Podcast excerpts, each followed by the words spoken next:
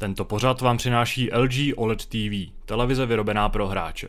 Díky okamžité odezvě, nízkému zpoždění na vstupu a hlavně kombinací H D M I dvě tečka jedna s podporou technologií G-Sync a FreeSync jsou L G O L E D televize připravené na nové generace herních konzolí.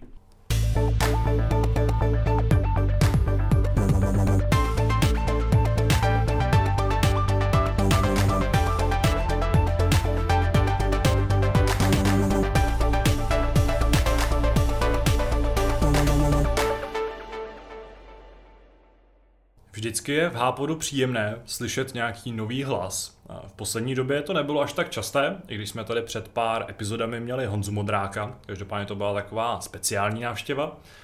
H-pod s pořadovým číslem sedm set šedesát jedna taky přivítá nový hlas, nového hosta, kterým je zároveň i nový člen externí redakce, autor, který už se na hry podílel, respektive měl přímo v režii několik článků.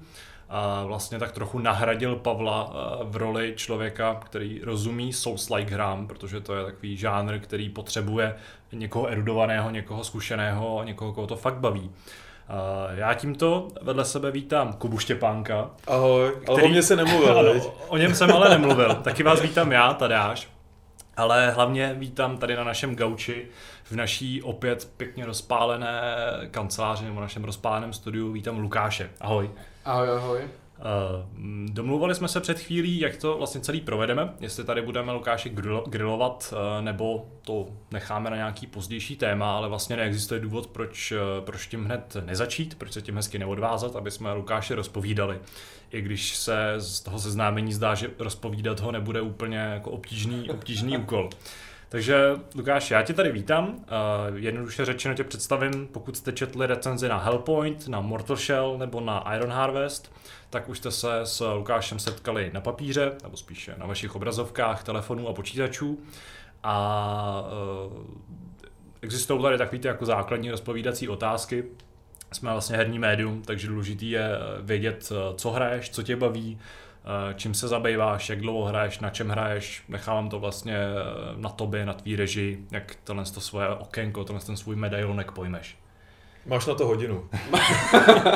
Dobře, tak to mě, to mě fakt těší, takováhle důvěra hodinová, ale... já si dám srad. Ale tyjo, já, já nemám nic připraveného, takže bych to vzal z fleku, že když jsem byl ještě malé štěňátko, tak před nějakýma dvaceti, možná víc rokama, jsem začínal na klasicky Doomovi, Dukem Nukem, to byl můj hrdina.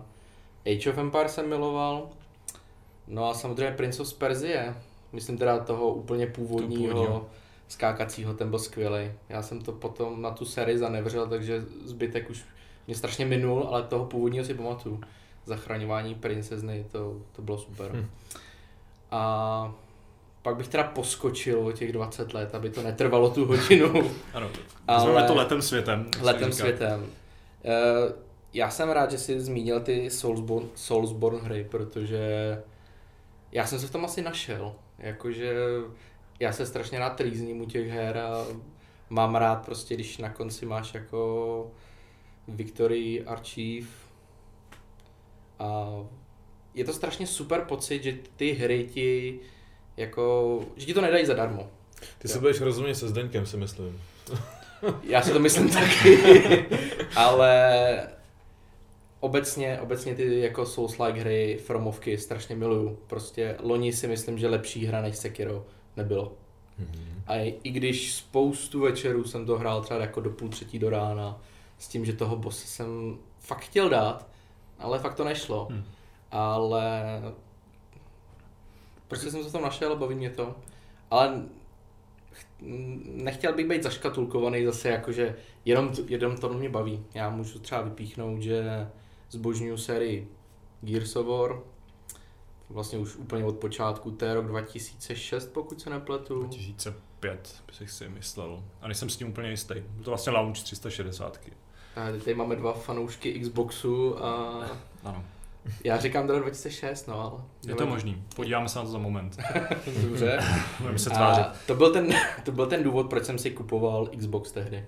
Jak jsem přičuchnul vlastně k tři sta šedesátce poprvé. A potom to byl vlastně důvod, proč jsem si kupoval i Xbox One S. S-ko.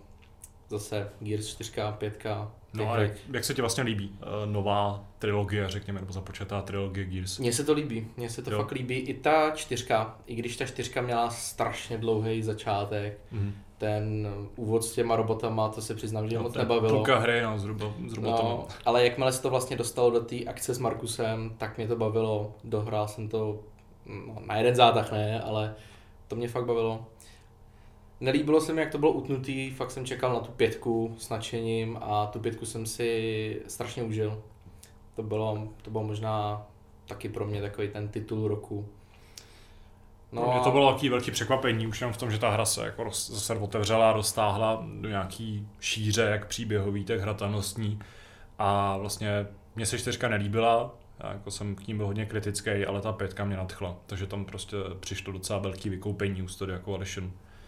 Já to mám, hele, s těma pokračování jak kdy, mě, obecně o mě všichni říkají jako, ty seš fanboy, tvůj, tvůj názor prostě není jako důležitý, ty prostě budeš milovat Hvězdní války, jakýkoliv, protože jsou to Hvězdní války. A ne, já epizodu osm prostě rád nemám a nikdy mít nebudu, ale... Co Mandalorian? No, to je, to jsem rád, že se na to ptáš, já jsem ho doteď neviděl. Ty jsi ho neviděl? Ne, ne. Já, já jsem viděl zrovna včera trailer na tu druhou sezónu a jsem z toho zase úplně hotový a těším se na to. Já, já mám se seriálem základní problém, nebo zásadní problém. Já na to nemám čas. Mm. Já si furt říkám, budu na to chtít koukat, budu a nemám, nemám kdy. Jo. Tudíž třeba teď jsem četl, že bude končit seriál Walking Dead, tak jsem řekl, díky bohu, konečně to skončí a já jako se přesunu na jiný seriály. No, ono to úplně neskončí, že? On skončí jako ten, ten hlavní, ta hlavní linie, která má, teď si nejsem jistý, jedenáct sérií. jedenáct jich bude, bude, bude a ta jedenáctá bude ještě rozšířená, ale pořád jako běží Fear the Walking Dead, což v češtině je jako já the Walking Dead, počátek. Nebo... Jo, živý, jo, jo, živý, živý mrtvý počátek, nebo tak, jak se jmenuje ta česká verze, si nejsem úplně jistý. A, a plus se mají vlastně rozběhnout ten, ještě spin-offy a mají být tři filmy s Rickem a, a podobně, takže ta, myslím, že jako značka The Walking Dead. Vidíš. I potom, co už dávno skončil komiks, tak zřejmě bude jako dojena úplně do sucha. Hele, i když jsem fanoušek tý, toho Walking Dead, tak mě ty ostatní seriály jako třeba vůbec nezajímají. Jo, a... Když to třeba, kdybych to třeba stáhnul na Marvel, tak já, já mám rád ty filmy, to mm-hmm. univerzum mě baví, ale vlastně teď oni chtějí dělat to rozšířený univerzum s těma seriálama. A já jsem říkal, a zase pro jako v úvozovkách běžného fanboje, mě to vůbec nezajímá ty seriály, já na to koukat nechci. Takže asi tak. Takže chápu z toho vysíla, no, tvýho vyprávění, že jsi celkem ultimátní geek, nebo jak to popsat, že máš jako přehled o těch těch... já jsem hashtag jasně, zajímavý, zajímavý určitě otázka je jako z takových těch klasických uh, různých franšíz a podobně něco, co tě fakt jako ne, vůbec nezajímá a nebaví? Ty jo, dobrá otázka. A můžeme to stáhnout i na hry, protože vždycky se najde nějaká taková ta série, jo, tak, která je jako univerzál, jako univerzál tak prostě... Tak to už, to už ti jasně můžu říct Assassin's Creed. Jo. Jo, tam já jsem si... tehdy na ten Xbox tři sta šedesát koupil jedničku, hmm. v půlce jsem to zdal, protože mi to přišlo furt stejný. Což jednička je, no. no. Takže jsem si potom na P S tři tehdy koupil antologii, kde to bylo, protože mám, mám kamarádku, která je úplně hotová z Assassina. Má takový ten krásný plášť celý, hmm. jo, hrála všechny díly, má všechny sběratelky těch her. A ona říkala, hraj to, je to dobrý, každý díl je lepší a lepší. No, tak jsem si pořídil tu antologii, asi za dva tři tisíce, byly tam krásné litografie a steelbook a všechno. A hrál jsem teda jedničku, dvojku, dvojku dvojky, dvojku trojky a tu trojku jsem taky zdal, asi po pěti hodinách. Trojku myslíš jako regulární třetí díl? Jo, regulární třetí díl. Ten nejlepší tu... prostě. No, nejlepší, jo, říkáš. Pro mě je to jako zdaleka nejlepší díl Assassin's Creed, ale... To je taky taková kontroverzní, kontroverzní názor. Hele, sto lidí sto chutí, já ti to určitě hanit nebudu, ale já vím, že jsem se tam ani nedostal k tomu, abych navlíknul ten plášť a vzdal jsem tu hru. Hmm. Takže jsem to za to zanevřel, šel jsem do JRCčka, takhle jsem tam přinesl tu antologii, říkám, vemte si to, já to nechci. A oni mi to vykoupili, já jsem za to vzal Diablo tři datadisk a s tím se strávil jako mnohem, mnohem víc času tehdy, no, takže asi ten Assassin's divný business model, jako za dvacet tři tisíce máš datadisk k Diablu teda. Já jsem, když, hele, když to vezmu... To teda asi rozvírat nebude, jak bude tohle ten business model výkupu, ale... Já, když bych se jako stáhnul jako do svých vzpomínek na spoustu takových různých kaufů, Já si myslím, že jsem jako udělal hodně blbých kaufů za svůj život, takže tohle by bylo to nejmenší. Já jsem si předobjednal uh, Watch Dogs první. A i když jsem za ně nedal jako úplně plnou cenu, protože to byl takový ten trošku shady jako obchod, který je asi o kilo levnější, tak jsem dohrál všechny vedlejší mise a tu hru jsem nikdy nedohrál. No vidíš, a tady to já mám třeba úplně jinak než snad všichni čtenáři, než všichni členové redakce hry.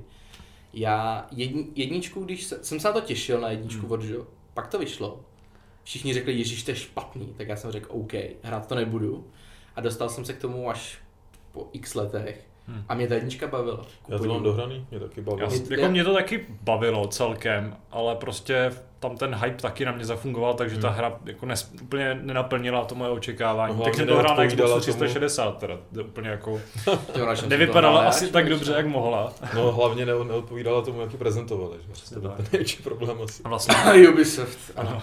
A dvojka pak uh, tu, uh, řekněme, jako úroveň posunula hodně vysoko. No vidíš, a to, já, te, a to já mám přesně ten opačný názor. Jo. Já jsem si tu dvojku koupil vlastně hned po té jedničce a dohrál jsem jí teda. Mm. Ale mě to vlastně vůbec nebavilo, no. Když se nad tím jako zamyslím. Jako bylo to pěkný, bylo to fajn, ale jako znova už bych to nikdy nezapnul a myslím si, že časem mi to úplně vymizí z hlavy teda.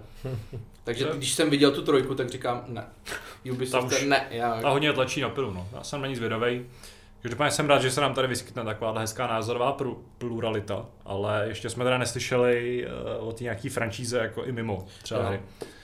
Nějaká geekovská. Protože za mě, třeba pro mě je to nasto Star Trek, který pro mě úplně jako Mm-mm, ten mám rád. Mimo a Pán prstenů, ten obzvlášť. Jako ten je, protože Star Trek pořád je možná ještě jako trochu um, taková ta jako fancy věc, kterou prostě i ty geekové, pro ně to není úplně obvyklý, ale podle mě Pána prstenů a vedle toho Hru o trůny, to je to samý, tak uh, milujou skoro všichni a pro mě to jsou jako seriálová Hra o trůny je úplný trash. Tak jmenuj dál, já si třeba jako řeknu sorry, prostě, já tak odcházím. Já na knize jsem se učil anglicky příjemně, nebo jsem si piloval angličtinu, ale to seriálová nic moc a Pán prstenů ten mě jako úplně minul, to je pro mě naprostej. Jako to fantasy asi pro mě nemá takový půl jako, no. No, ale já zase jako, jako Star Trek, Star Wars, to je, to, to, to je zvláštní věc, jak jsou vždycky takový ty války, víš, jako všichni milují Star Wars, ne všichni milují Star Trek, protože tohle je Hvězdnou bránu, že jo, tady ještě no. Tady chybí David Plecháček, tady, já tady přidal no, tak, ano, tak, ano, tak zrovna tu Hvězdnou bránu, tak tu já nemusím. K tomu jsem nikdy nepřišel jako na chuť. Což asi jako, to je taky docela taková zvláštní jako sideline, která možná jako překvapivě populární tady u nás, mám pocit, že jinde ve světě to asi takovej hit není. Ale... No, protože všichni ostatní už viděli Hvězdní války, že jo? Nebo ten Star Trek, no. Každopádně to jsme si tě příjemně proklepli, pak určitě se ještě k něčemu dostaneme, otřeme se v průběhu vlastně celé té epizody a samozřejmě v průběhu dalších epizod, kdy se s Lukášem znovu uslyšíme.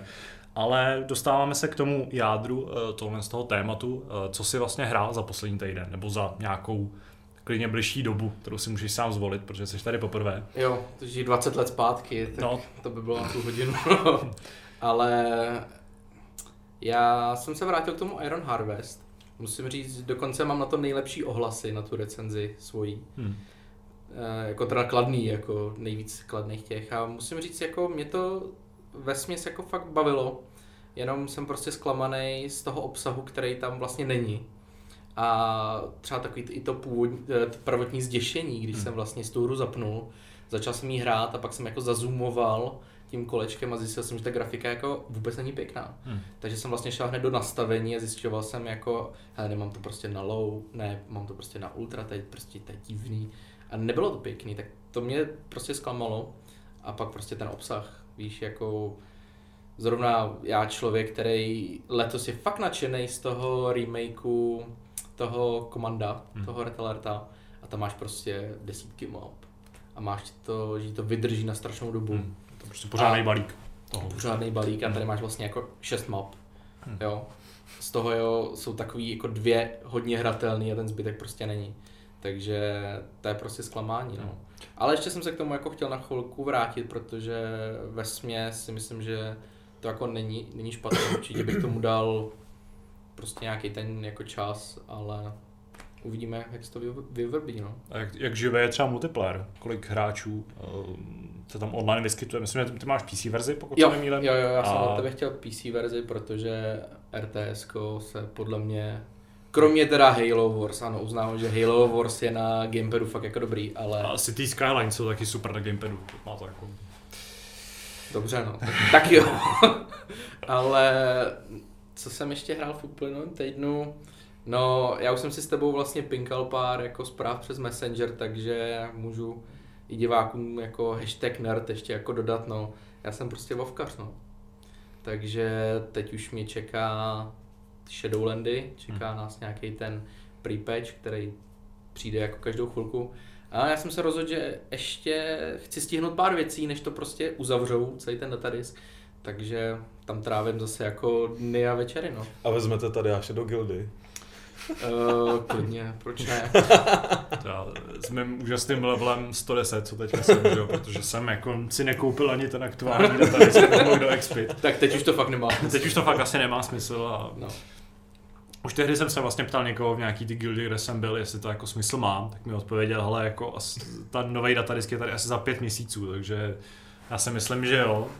A tak jsem na to rád, jako jsem přemítal a nakonec jsem si to stejně nekoupil, protože ale... to nemám čas, ale... Mě strašně bavily ty tvoje vsuvky toho H-podu někdy před půl rokem, jak jsi vždycky mluvil o tom gnomu. To byla ta, když začal, začala ta, jako pro mě ta korona krize spojená s Vovkem právě, protože to byla ta věc, který jsem se vrátil, ale... abych si ji zkrátil. To jsem rád, že to zmiňuješ, protože jednu věc, co můžu říct, je, že když začala ta korona pandemie, tak já jsem si říkal, skvělý, teď budu dva měsíce doma, dostal jsem, mám teda, měl jsem tu vzácnou možnost pracovat z domova, takže jsem byl neustále doma, tak jsem si říkal, tyjo, kolik knížek přečtu, kolik seriálů se podívám, kolik filmů se podívám, hmm, kolik nic. těch her dohraju. Já jsem z toho byl úplně nadšenej, jo, teď jsem si říkal, všechno, co mi tady vlastně uh, mám připravený, tak já to všechno prostě slupnu, ty komiksy, filmy, seriály, všechno. No a co myslíš, já jsem prostě zůstal u toho Vovka, že jo, udělal jsem si prostě dalšího druida, dostal jsem ho na sto dvacítku a... No a mě právě přišlo to expertně hodně rychlý, že? Protože v tu dobu zrovna ještě k tomu spustili ty uh, Winds of Wisdom, nebo jak se jmenuje ten buff. Který... Ale je to furt, no. Jo? Mm. No, tak. To expertní zase tak náročný, co se mi nebylo, ale tohle mám prostě spojený a budu mít vlastně asi už navždycky, pokud jako... No já taky, no. Pokud nebude korona krize trvat ještě dva roky, kdy přijde něco dalšího, tak mám spojený s, tomhle, s, tím, s tím obdobím. Kolik v tom necháš času? Uh, no, te, no teď jsem nad tím právě přemýšlel, že já jsem až nedávno, ku podivu, ku podivu fakt nedávno po těch letech jsem zjistil, jak uh, zjistit, kolik jsem nechal v tom času na určitých postavách. Mm-hmm. Že vlastně ty tam dáš do toho chatu to lomítko a dáš jako plate a ono to vyskočí, kolik ho, hodin dní. To je možná no. lepší nevědět někdy. No, je to lepší nevědět, no. Já jsem si to schválně jako napsal na papír za ty všechny postavy, protože on ti to ukáže jenom za tu danou postavu. To neumí ti to nějak jako sesumírovat celý ten tvoj... Ne, jako by ta, ta základní hra si na nějaký addon asi by to zvládnul, no, nebo, nebo vlastně určitě by to zvládnul nějaký program v počítači, aby ti to ukázal, kolik jako strávíš času na určitých hrách. Hmm. Já to nemám teda. A já jsem si to napsal jako poctivě na papír u každý postavy a pak jsem to sečet. No a jako radši jsem ten papír jako zahodil, no. Neřekneš nám to. Ne, ne, ne, neřeknu, no. Jako mě se třeba na to ptala i přítelkyně a já jsem jako, já jsem to neřekl. No, každopádně to dokazuje, že tady mezi námi sedí někdo fundovaný, takže až se bude recenzovat, tak určitě to bude, určitě to bude názor podložený stovky, roky praxe. Ano, roky praxe, nebudem tady vůbec jako kalkulovat s nějakýma ciframa. A můžeme přejít k Kubovi. Kubo, co ty si, co ty si hrál v posledním týdnu? No prosím tě, vzhledem k tomu, že natáčíme už ve středu, tak jsem to moc nestihl, takže jsem se pustil do West of Dead. Já nevím, jestli vám ta hra něco říká, ale... Uh, Hellboy v komiksu. Ano. Tak, přesně tak. My jsme o té hře docela často psali na hry. Ale recenzi nemáme. Recenzi nemáme a nevím, jestli nám vůbec nějak extra chybí, protože já jsem tam teda nechal krátce, asi dvě hodiny. Hmm. A mně se zdá, že to vlastně celý utáhli jenom na tom dabingu, jo? Na, na tom herci, který teda OK, je, je fajn, ale to, že třeba už dabing nedostal třeba ten člověk, který tam sedí v té taverně nebo stojí v té taverně a ty ho potkáváš vždycky, když odcházíš ven hmm. do boje, tak to je takový zvláštní. Jo? Na jedné straně máš toho Rona Permana, a na druhé straně máš člověka, který vlastně není nadabovaný vůbec, jo, a jsou tam jenom titulky, což je takový nepoměr zvláštní. ale... No víš, ono, když dáš jako velký budget na hru a vlastně devadesát procent jako jasně, dáš vlastně Hellboyovi, jo, tak jasně, no. Co ti já zbyde, si myslím, no? Že i kvůli tomu hercovi se vlastně o té hře tolik psalo, jo, že, že kdyby tam vlastně nefiguroval, tak možná úplně zapadne a, a vůbec o ní skoro nevíme. Jinak je to vlastně taková roguelike, řekněme top-down vlastně akce, kdy běží to vlastně do boje s, já nevím, to je kostlivec nějaký, který mu hoří hlava, jak to jinak popsat. A mně se zdá, že to je hodně nějaký repetitivní, jo? Tím, že vlastně tam děláš pořád to samý, ty úrovně se trošku teda měněj. Hodně zvláštní je, že ty úrovně jsou hodně tmavý a ty vždycky, když někam přijdeš, tak si musíš nejdřív rozsvítit třeba, než, než vidíš ostatní nepřátelé. Ale problém je, že když se rozsvítíš, tak zjistíš, že třeba přímo pod tou lampou někdo stojí, takže je to najednou takový hodně zmatený. Pak když jsou v té místnosti třeba tři nepřátelé najednou, tak najednou nevíš co dřív, skáčeš tam divně, snažíš se jako někam, někam uprchnout, nemáš moc kam, jsou tam překážky, za které se můžeš schovat. Ty asi po třech výstřelech zmizej, jak se rozbijou. Za, já nevím, asi půl minuty se znova objeví, takhle prostě vyplou ze země, což je takový zvláštní. Nevím, je takový divný mix vlastně, tím jak je tam pořád tma a ty nevíš ani na koho střílíš, tak z toho nemáš moc dobrý pocit, protože neustále střílíš někam mimo. A ani když je tam to světlo, tak vlastně nemáš, nemáš tu jistotu, že se trefíš, protože tam není žádný nějaký lepší ukazatel nebo něco. Je to hodně takový vlastně klenky a, a moc dobrý pocit jsem z toho neměl z té hry, no. takže Takže takový zvláštní zážitek tohohle týdne. A já jsem si vzpomněl, určitě jste hráli Helldivers. Máte zkušenost s Helldivers? Ne. ne. Nehráli jo? Aha, tak to mám jenom asi já v hlavě. Tu představu, že to je prostě skvělá hra, kterou, kterou všichni hráli a kterou všichni zbožňujou, ale já to aspoň takhle mám. A tam je to naprosto parádní, jo? Je to skvělá hra na kooperaci, ať už třeba přímo před jednou obrazovkou nebo přes internet.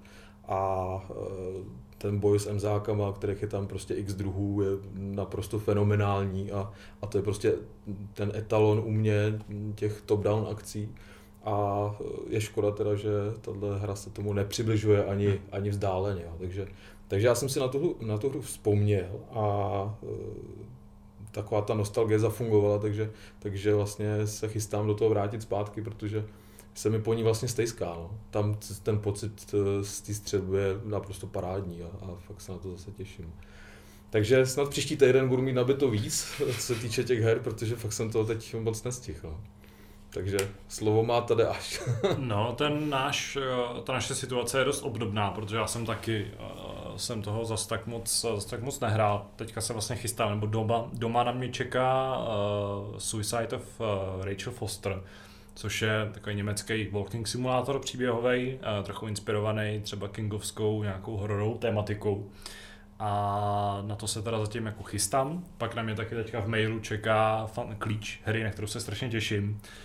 Je to hra Hadr, což je vlastně český nezávislý projekt o Hadru, někde jako v, na baru, který ale vypadá naprosto skvěle, jako tou stylizací a, a podobně.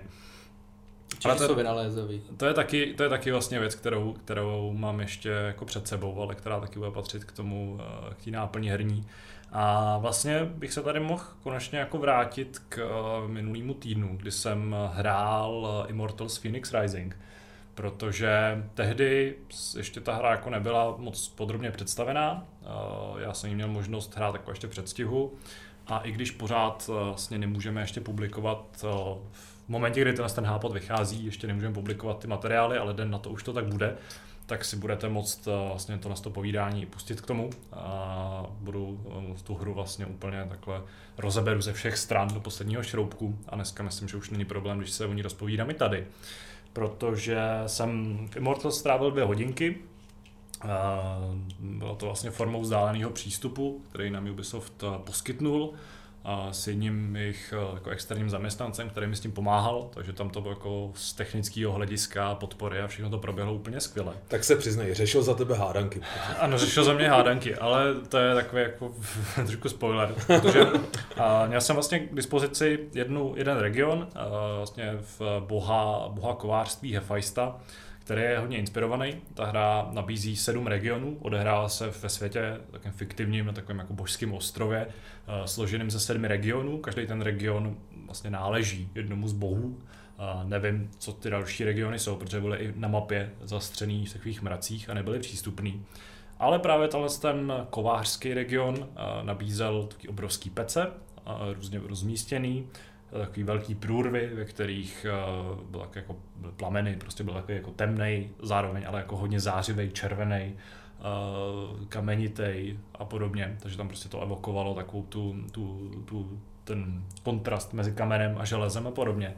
A uprostřed byla ta velká výheň, která, kde byl vlastně zaklet, zaklet Hephaistos.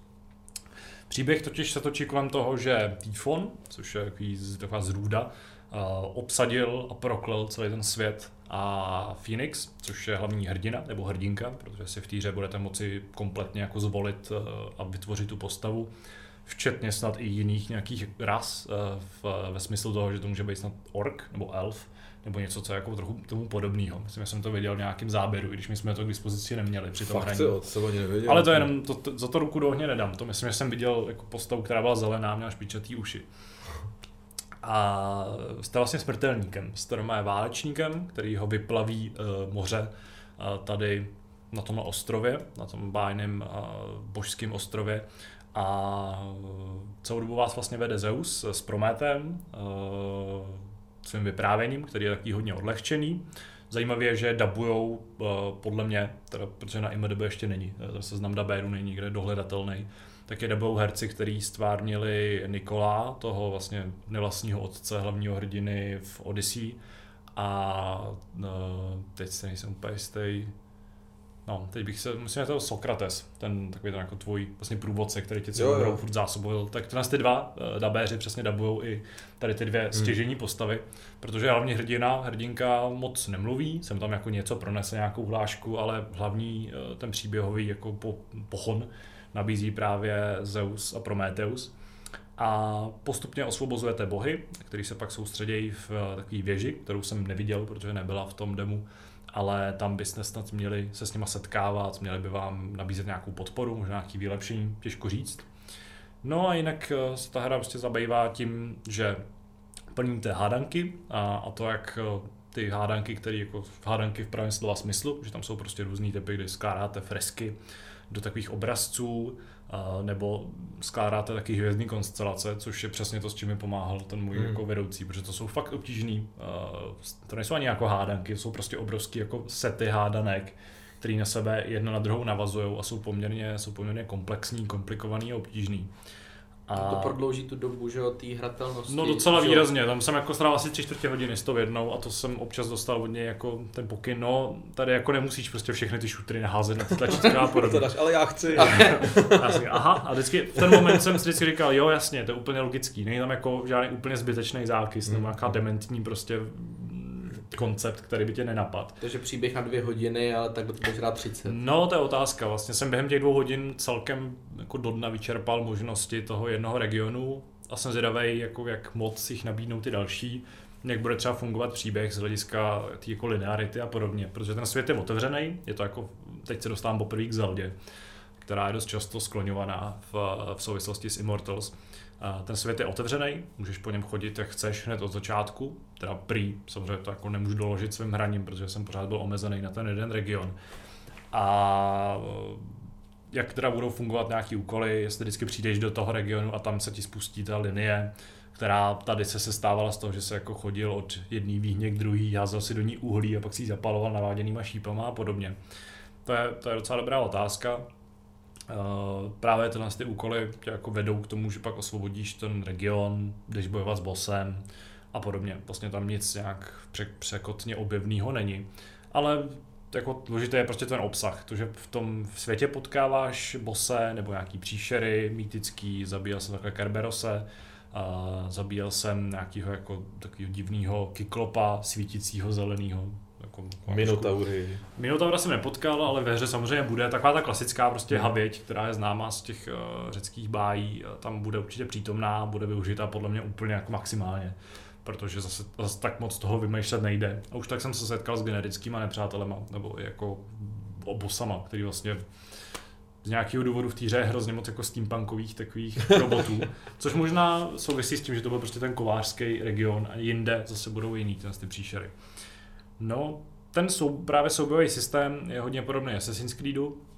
Máte těžkou zbraň, lehkou zbraň, což je sekera a meč, nejsem si jistý, ale podle mě půjdou vyměnit třeba za, za kladivo nebo za nějaký kopí, nevím, nejsem si tím úplně jistý. Ale vtip je v tom, že na rozdíl od Assassin's Creedu je vlastně můžete používat zároveň, respektive prostě tlačítkem jedním používáte těžkou zbraň, jediným tlačítkem používáte lehkou zbraň, není tam jako těžký a lehký útok na každý z nich. A samozřejmě máte i luk, který prostě funguje fakt úplně identicky, akorát se vám pořád průběžně doplňuje. A nechybí tady ani takové jako speciální schopnosti, které v Assassin's Creedu trošku nedávaly smysl, tady už je to trošku řekněme víc zakotvený v té mytologii té hry, takže právě naváděný šípy, chápu, proč tam jsou. Je tam pak takový jako výbuch, kdy vyletí ta postava dopředu a sundá štítem nepřítele. Pak je tam jako kladivo obrovský, kterým utlučete tohle přítele k zemi, který je teda hodně overpowered, protože ty schopnosti vlastně nemají svoje cooldowny, ale pohánějí se nebo napájí se z vaší energie, která se ale doplňuje tím, že mlátíte do nepřítele jako lehkým útokem, takže v podstatě pořád jí máte dost a můžete je tam jako krosit neuvěřitelným způsobem. Právě ta obtížnost je u těch soubojů taková jako docela vysoká, pokud teda neexploituješ tuhle tu možnost těch, těch útoků, která podle mě bude trošku potlačená v plné verzi, ale u těch hádanek je dost vysoká, tam prostě mě to fakt překvapilo, jak ta hra jako se nepoddává tomu hráči a nechává ho fakt trošku vykysnout a zapřemýšlet. A vlastně poslední věcí, kterou jsem, který jsem se vlastně nedostal, když jsem se k ní snažil nějak navíc, a je to ta další podobnost velká se Zeldou, je třeba v tom prozkoumávání prostředí. Protože ty můžeš líst po stěnách, v podstatě po jakýkoliv stěně můžeš se jako škrábat nahoru, samozřejmě ti přitom ubejvá ta stamina, musíš si nějak počítat, nesmíš z té stěny jako sletět a rozpásnout se o zem a podobně. A těch podobností je tam docela hodně. Takže když jsme tady mluvili, nebo když se mluvilo o hybridu mezi, mezi Zeldou a Assassin's Creedem, tak to nebylo úplně mimo. Mám z té hry, ale jako nehledě na tohle, prostě to nepovažuji za negativu, mám z té hry celkem slušný pocit, i když jako to není žádná technická, jako technický zázrak. Asi to nebude prostě nějaká obří hra, to jsem tady zmiňoval i minulém, minulém H-podu, kdy jsem se musel zmiňovat hodně vágně. Tak si pořád myslím, že to bude taková příjemná, příjemná jednohubka, která nabídne třeba fanouškům té mytologie nebo obecně her od Ubisoftu docela zajímavou, zajímavou zábavu na pár, možná i desítek, možná spíš jako jednotek nebo pětek, jak to správně popsat hodin. A to je jako za mě vlastně všechno. Já jsem teda nehrál, ale, ale na mě to taky působí docela sympaticky, vypadá to, že to bude opravdu docela košatý, alespoň hmm. třeba se týče těch hádanek a tak. A, a mě úplně nejvíc fascinuje vlastně, když ta hrdina nebo hrdí, hrdinka někde vyleze a skočí a roztáhne ty křídla a pak super. Někde plachtí, to je prostě úplně zenový zážitek. To skoro. Jsem vlastně zapomněl zmínit další podobnost s Zeldou, kde splachtil na tom kluzáku, no. Tak tady to taky tak funguje. To je bomba. A vlastně je to prakticky identický, až na to, že ty křídla máš vlastně přidělaný na zádech, můžeš využívat i těch vzdušných proudů mm-hmm. a takových možností tam je hodně. Na druhou stranu mi přišlo, že v té Zeldě prostě jako na to víc kladný důraz, že někdy to, ten platforming je tam jako opravdu klíčem k úspěchu, zatímco tady vždycky je možnost se někam jako přemístit, doběhnout tam na koni a podobně. Takže uvidím v té plné verzi, jak tohle všechno bude vlastně vyvedený v tom dlouhodobějším horizontu. Zatím mi to vůbec nepřijde jako špatný koncept nebo špatně, špatně udělaná hra. I Ta, ten build, poměrně ranej, bo těžko říct, jak moc ranej je, ale určitě to ještě není hotová hra, tak vlastně funguje úplně bez problému. Takže myslím, že alespoň z hlediska nějakých glitchů, bugů, technických nedostatků, ta hra jako bude fungovat celkem slušně při vydání. Uvidíme třetího prosince, hmm. kdy se na nás chystá a... Když to bude našlapaný. To bude hodně našlapaný, našlapaný podzim a zima vlastně. No. No jen jestli zase neodloží ten Cyberpunk. To už, to už doufáme, doufáme, že ne. Zaklepej to někam na stůl. Můžeme klepat na stůl, protože náš uh, mikrofon pro jednou stojí na počítači. Ale... Ne, tak já si pamatuju, že, že když, to, o, když už to odsunuli jednou, dvakrát, tak pak řekli, ale tohle už je opravdu naposled, tohle je to datum vydání. Hmm. A pak vlastně ti prolítne Facebookem od všech jako možných jako médií. No hele, tak ještě jednou. Ještě to nevyšlo. Teda, no. tak já už jako, já se na to těším, nebudu říkat, že ne, ale... Já na to se snad těším úplně nejvíc letos. Ale to je trošku jiný téma. Ano, teď jsme trochu odbočili, pokud jste si nevšimli, tak teď si bavíme o Cyberpunku, ne, nedošlo k nějaký mailce, ale... No, doufám, že příští týden se budeme tady moc bavit o uh, trochu, trochu bohatším výběru, na druhou stranu nám to tady dneska krásně obohatil, obohatil Lukáš. A aspoň máme spoustu času na to, aby jsme se vrhli na naše první téma.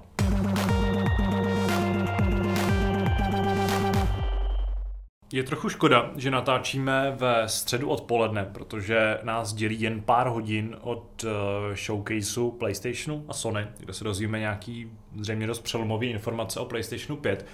Ale ty se tady může probrat příští týden, snad do té doby navíc ty informace aspoň trochu uzrajou, vytvoříme se na nějaký hezký názor. Tentokrát se totiž budeme bavit o takovém zajímavém tématu, který není takhle jako žhavě aktuální, i když aktuální dost je. V posledních týdnech jsem se totiž věnoval, spíš jako okrajově, ale věnoval tématu v Facebooku, Oculu a vlastně té virtuální reality nebo toho hardwareu. Z toho hlediska, že Facebook vlastně nedávno relativně vlastně Oculus tu firmu koupil, takže mu není patří, vlastně ten hardware vlastně probíhá v jeho režii a přineslo to s sebou samozřejmě jako spoustu peněz, který teď může ta firma investovat do dalšího vývoje. Ale přineslo to s sebou i jistý fakt nebo jistý plán Facebooku, který se nelíbí jak hráčům, tak i jistým státním organizacím. Uh, problém je především v tom, že od konce října, nebo od začátku října, uh, budou vlastně všichni noví majitelé Oculus Rift nebo Oculus Quest uh, nuceni svoje, svoje asi periferie spárovat uh, s Facebookovým účtem. A to znamená, že nebo pro spoustu lidí samozřejmě to asi není žádný problém, prostě mají Facebookový účet a tam se to jako je nějak neomezuje. Ale samozřejmě existuje řada lidí, kteří Facebookový účet z nějakého důvodu nemají. Ať už je to proto, že prostě ho nepotřebujou, nemají ho rádi, jako nevěří tomu, nebo obecně jako nemají rádi. Ano, nemají rádi ten koncept velkého bratra a podobně. A zásadní problém nastane v roce dva tisíce dvacet dva, kdy celá ta vlastně schopnost nebo celá ta, celý ten systém jako těch původních systémů nebo původních účtů Oculus bude úplně uzavřen a vy budete vlastně nuceni, i ačkoliv jste si koupili nějaký ty brýle nebo nějaký ten první hardware jste si koupili třeba před rokem nebo před dvěma rokama, před třema, tak si ho budete nuceni prostě spárovat s tím Facebookem, budete se nuceni vyrobit ten Facebookový účet a podobně. Váže se k tomu hned dvě uh, jako novinky nebo zprávy. První z nich byla ta, že teď si nevzpomenu na přesný název toho orgánu, ale je to vlastně německý úřad, uh, německý antimonopolní úřad uh, vznes námitku. Konkrétně to byl jeho bavorský, uh, teď nejsem jistý, hamburský, hamburský, uh, vlastně hamburský prokurátor, nebo jak to lze nazvat, tak vznes námitku, že by tenhle ten, vlastně tenhle ta nutnost párovat hardware s účtem mohla porušovat uh, nějaký docela přísný předpisy, které prostě v Německu fungují a jsou právě spojený se s nějakou jako s nějakým úzkou vazbou služeb a nějakých výrobků. Tenhle ta námitka neměla žádnou jako dohru nebo prostě nebyla řešena na nějaký vyšší úrovni, byla to vyloženě jenom jako námitka, nějaká, nějaký poukázání veřejný. Ale společnost Facebook hned zakročila a přestala vlastně hardware Oculus prodávat v Německu, takže v současnosti si v Německu nový brejle V R nekoupíš. A, a cena tam stoupá. Ano, asi cena, to je otázka, ale prostě podle všeho by to mělo být jako dočasné řešení, dokud se prostě tohle celá věc nevyřeší. Je zvláštní, že jde opravdu o jako, prostě, jak, jsem řekl, jak se tomu řekne česky, jakože... předběžný opatření, aby nedošlo k nějakým problémům, protože opravdu ta německá strana nebo ta vládní strana žádný legální kroky nepodnikla. Ale dneska, nebo dneska, bylo to myslím, že včera, takže prostě v tomhle týdnu vyšla, vyšla jako další zajímavá zpráva a to už je takový malý varování, protože vlastně vyšlo najevo, že Facebook, to už je déle známo, že Facebook má určitý pravidla, směrnice toho, co na něm můžete jako dělat a publikovat. A pokud tyhle ty pravidla porušujete, tak hrozí, že následné sankce, které vás můžou čekat, A teď nemluvíme jenom o jako permanentním banu, který samozřejmě jako přijít může, ale ten už chodí za opravdu těžké přestupky, který jako úplně neštrimujou s nějakým, nějakým dobrým vychování a podobně, tak můžou ovlivnit i váš přístup k, ke knihovně Oculus a vlastně k celému tomu V R obsahu. V praxi by to znamenalo třeba to, že v podmínkách Facebooku je i to, že musíte uvádět svoje pravý datum narození a nesmíte používat jako vymyšlené jméno. Smíte využívat pseudonym. Ajaj. Čili lidi, a tohle jako z vlastní zkušenosti vím, že tohle platí i na takové ty jako přezdívky, které můžete mít ve jméně a podobně, nebo nějaké jako zkomoleniny svého jména.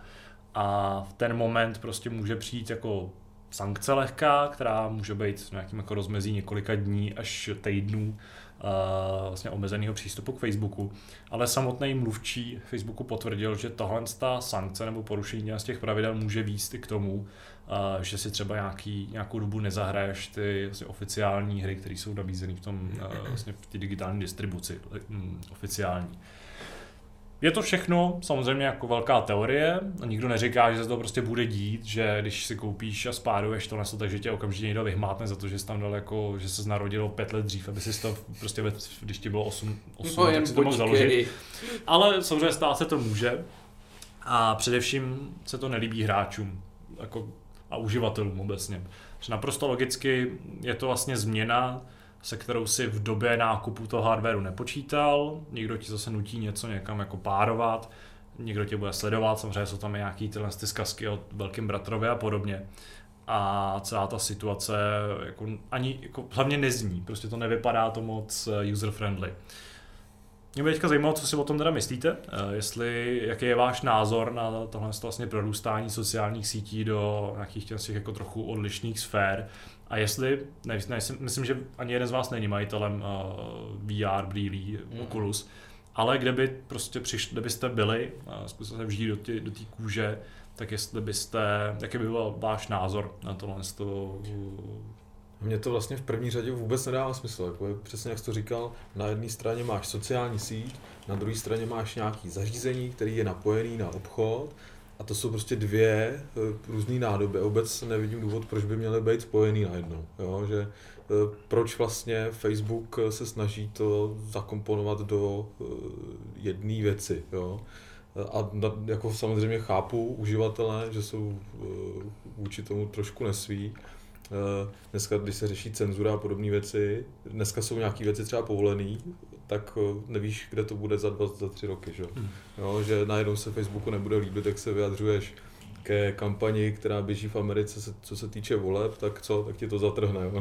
Víš, že? Mně to připomíná vlastně ten obecný problém třeba režisérů nebo herců v Hollywoodu, když vlastně někde něco pláclej na Instagramu, jo. na Twitteru a oni ho pak vlastně vymažou z toho filmu. Hmm.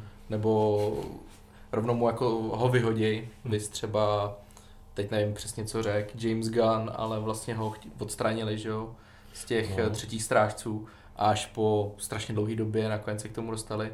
Za to, že prostě někde něco v minulosti řekl, já teda upřímně teď si nepamatuju co, ale prostě něco, hmm. pak se za to i omluvil a stejně prostě má to takový jako tvrdý dopad, věc, která s tím vůbec nesouvisí. Žijeme v bláznivém světě, dneska jsou schopní lidi... Žijeme v takovém světě, jakým si zasloužíme. Znova prostě definovat historii, že jo? Dneska se prostě strhávají sochy a podobné věci, takže tohle je jako sice takový malý problém, ale chápu, že to je problém. Představte si, že Facebook koupí Steam, hmm.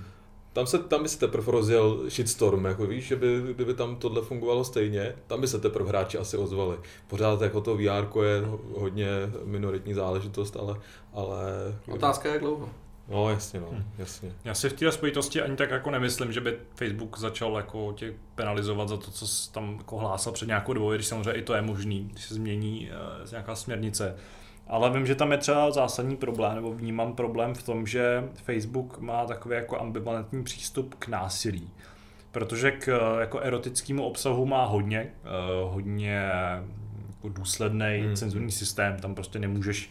Pamatuju si i, že existoval nějaký obrázek jako ženský ve vaně, která má takhle jako lokty před sebou. A, a najednou měla problém. A najednou, no, ona to jako byla nějaký prostě takový ten standardní obrázek na použití prostě v médiích. A ale když si ho jako nahrál nebo použil, tak ho ten nějaký automatický systém vyhodnotil jako erotický, protože prostě ty lokty byly jako moc podobný ňadrům. Mm, mm.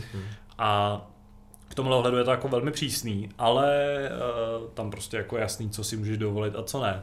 Ale u toho násilí je to trochu složitější v tom, že i, samot, i v tom samotném jako prohlášení je prostě jako, jako malej, malá variace v tom, že existuje něco jako, jako lehčí násilí a takový to jako tvrdý násilí. Takže ty třeba můžeš, to se dokonce i měnilo v průběhu dob, kdy Facebook... To je opravdu... prosím tě definice lehkýho násilí. No to je právě ta otázka, kde to tohle, jako, kde tohle, tohle, tohle, tohle, tohle to pomezí leží. Samozřejmě existují takový ty filtry, že se ti třeba nezobrazí, že musíš jako odkliknout, že tohle ten, tohle ten nějaký jako obsah obsahuje explicitní nějaký záběry. Ale prostě za publikování nějakého fakt tvrdýho jako góru tě taky pořád může čekat nějaký trest a vlastně je těžko říct, kde, kde jako definovat, kde, ten, kde ta mez je.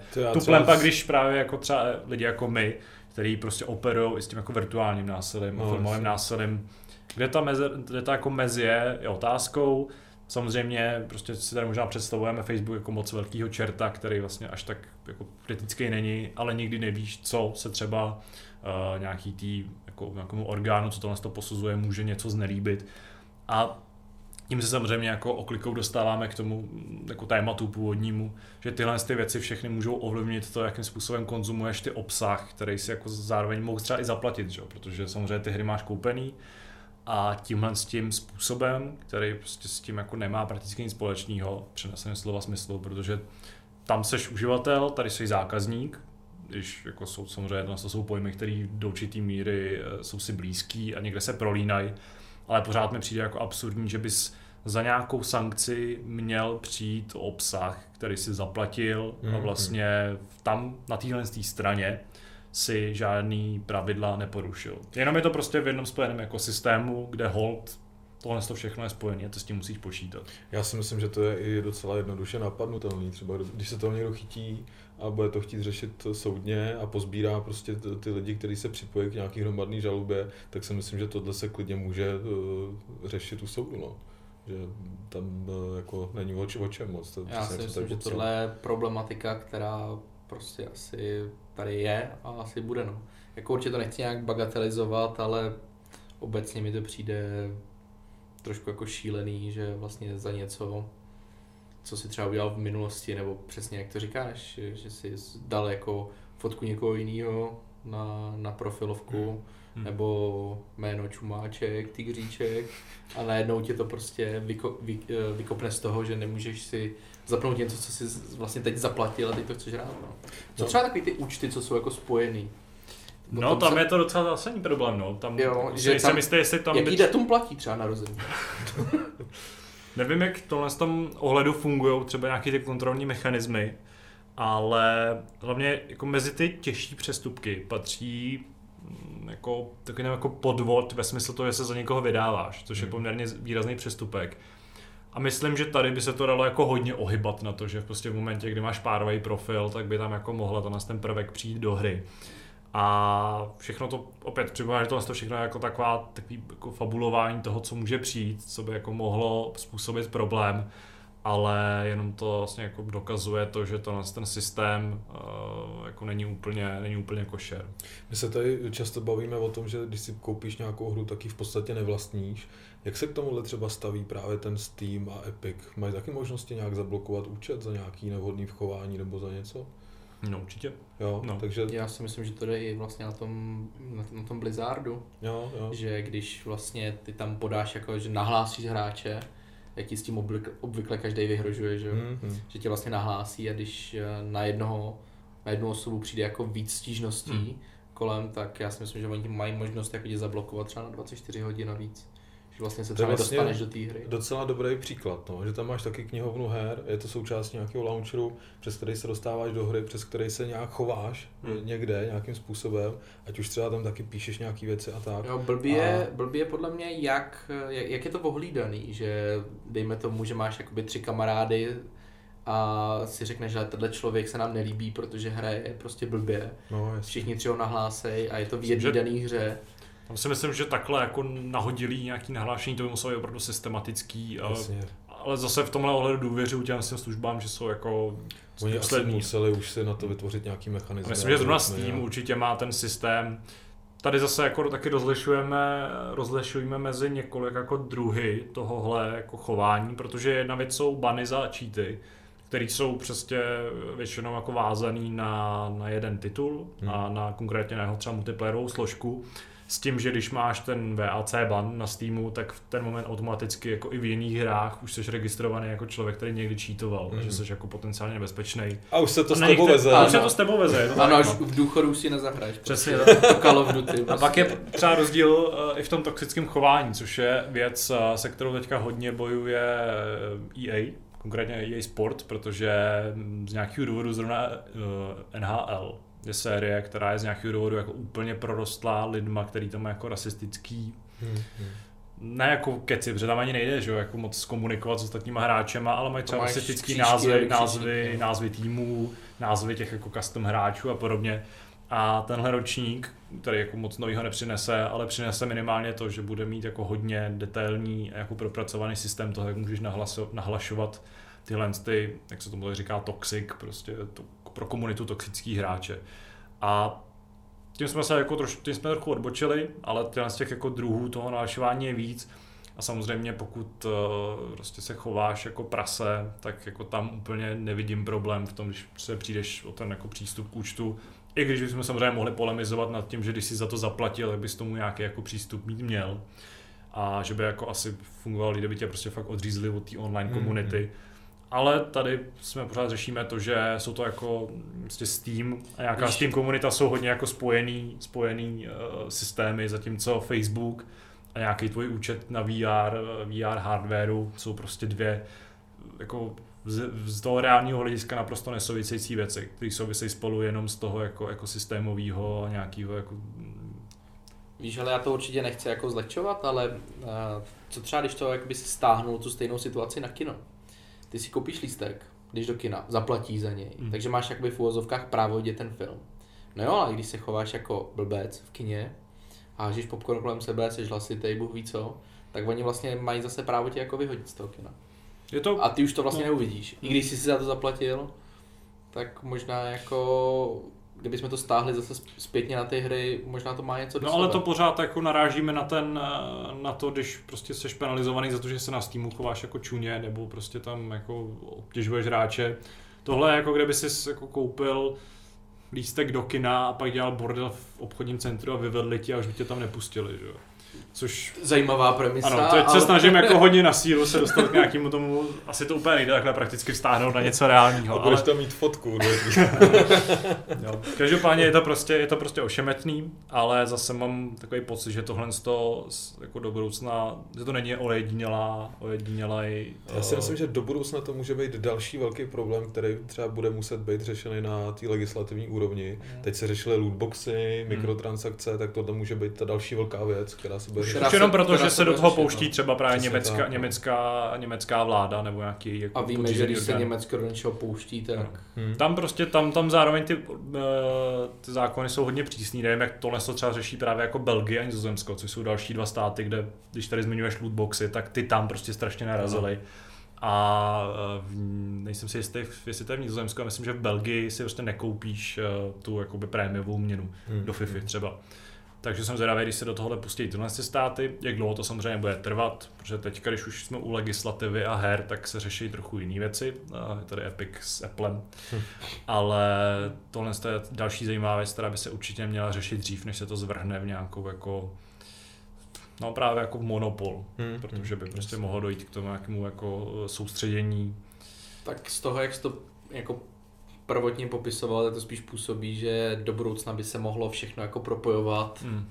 takže budeš mít spojený Facebook s, s hrama, pak vlastně ten Facebook s hrama budeš mít spojený s návštěvama obchodáků, s řidičákem. A v ten a... moment si to už právě jako se blížíme k tomu velkému bratrovi, no. a k tomu, že přešl, nějaký tvůj přestupek někde může vést k penalizaci na nějaký no jasně, jiný frontě. Jednou, jednou nevyneseš odpadky a prostě si Call of Duty večer nezahraješ. To už, to už, no, to, to, to dáme do extrému, ale je to, je to takový náběh tomu a to je právě Ale ta... chtěl si názor, tak. Ano.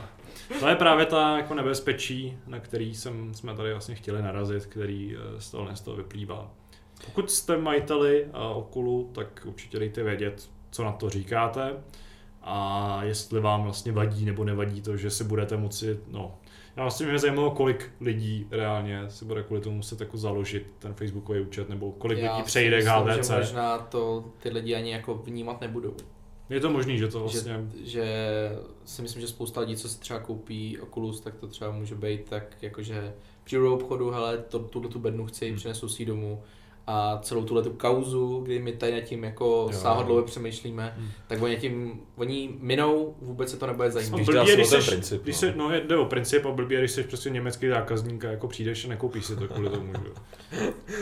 A tak víš, jak lidi čtou vlastně, když máš jako nějaký smluvní podmínky, tak víš, jak to lidi čtou. No, nebo odkliknou, jako přihlásit se přes Facebook. No. Ano, máš tam jednu velkou červenou je, šipku, tady to podepiš. A... Jako zaplať pánbu, že se můžeš přihlásit přes Facebook. Tak když si... Já se teda přihlašuju přes Google většinou, jo. ale, ale když je si, pravda, že to je... Když si uvědomíš, kolik máš dneska těch služeb různých, kam se všude přihlašuješ, hmm. tak si představ, že pro každou musíš mít různý účet. Jo. To ještě, že někdo přišel na to, že by to šlo takhle sjednotit. No. Ale sice zase... to má trošku jako díry, ale dobře. Zase, co... A teď si představ, že jsou tady takový lidi, co mají vlastně jedno heslo na všechno. Jo. Takže když hmm. ti hacknou Steam, tak vlastně ti hacknou Blizzard, hacknou ti... No v ten moment, když by se někdo dostal k Facebooku, když jsme tady tak nad tím fabulovali, tak jako má přístup k celému týmu životu. No. Což no nemá, protože tam je zase to ověření přes no, telefon, když se někam přihlašuješ a tak. No počkej, já jsem si nedávno poprvé v životě nainstaloval aplikaci do telefonu a já jsem si uvědomil, že nevím svoje heslo na Facebooku. Jak já všude jsem přihlášený, mm-hmm. jako nebo všude doma na počítači, jsem vlastně přihlášený přes to uložené heslo, mm. tak já jsem si vlastně uvědomil, že to heslo nevím. Mm. Takže jsem tam... Časno. Zadal něco a ono mi to napsalo, heslo je špatně, ale tím, že máš vlastně nainstalovaný Messenger a tam jsi přihlášený, tak můžeš využívat Facebook. A nebo mi to přihlásilo. Nevím. Trošku jsem na to koukal. To mi úplně jako nezávisle připomíná, že nedávno jistá banka, já se nebudu zmiňovat, která se ptala svých klientů, jestli, jestli se chtějí přihlašovat přes Facebook. Ne, jestli, se, jestli by jim vadilo, kdyby zavedli to, že když zadáváš heslo, tak by, jako, tak by měli toleranci chyby. Jo, jo. Že v podstatě jako překlep, nebo že by třeba jedno, jeden Čtyři, znak byl... Určitě smísí, můžeš dvakrát minut. A to už je o co zajímavé, ale jako ten komentáře jasně dali najevo, že to, jako, to úplně nedává smysl, že tak, takhle jako hesla nefungují, ty prostě znáš nebo neznáš. Hele, já si teda vzpomenu na jednu krásnou anekdotu, kdy jsem před mnoha a mnoha lety viděl takový, takový krásný meme, jak stojí týpek s cedulí před bankomatem a je tam zdarma vám vyťukám pin. A mě to strašně pobavilo tehdy, ale o to víc jsem byl jako překvapený, když loni, vlastně ještě, když... Jsi tam toho týpka ko- fakt potkal. Jo, jo, jakože ještě před covidem dávno a on vlastně fakt někde to bylo ve Vodíčkové ulici, myslím, nebo prostě někde u Václava, jako byl bankomat a fakt tam stál týpek s tou cedulí a říkám, ty brďo, to je hustý. A teď je, já jsem nevěděl, mám se ho vyfotit, nemám se ho vyfotit, víš, jakože bych to porovnával dal na internet. Nakonec mi to bylo blbý, no. A na bankomatu to měl čtečku karet, jo? Ano, to byl kompletní... Kompletní servis, kompletní servis. Deluxem, nemám účet. Zdarma. No je to lepší, než takový ty lidi, co chodí v metru s cedulí free hugs, že se jako si můžeš obejmout zadarmo, což mi přijde trošku... V téhle době? V téhle době. Ano, myslím, v téhle době to úplně obvyklý není. Takový hazard se životem. Pokud ano, tak bych to kvalifikoval jako globální terorismus. Jo, přesně, ale... já bych zavřel toho člověka. No tak jako nikdy nevíš, že jo, kdy na něj naskáčou ty lidi s těma pendrekama a prostě ho postaví ke zdi, ano. A obalí ho rouškem. A ob... obalí ho do té bublinkové fólie a odnesou ho. A tím jsme, jsme hodně odbočili. No, budoucnost je temná, ale možná ale... ne, možná jsme, možná jsme jenom pesimisti. Ne, my jsme právě optimisti. My to vidíme jenom na půl špatně.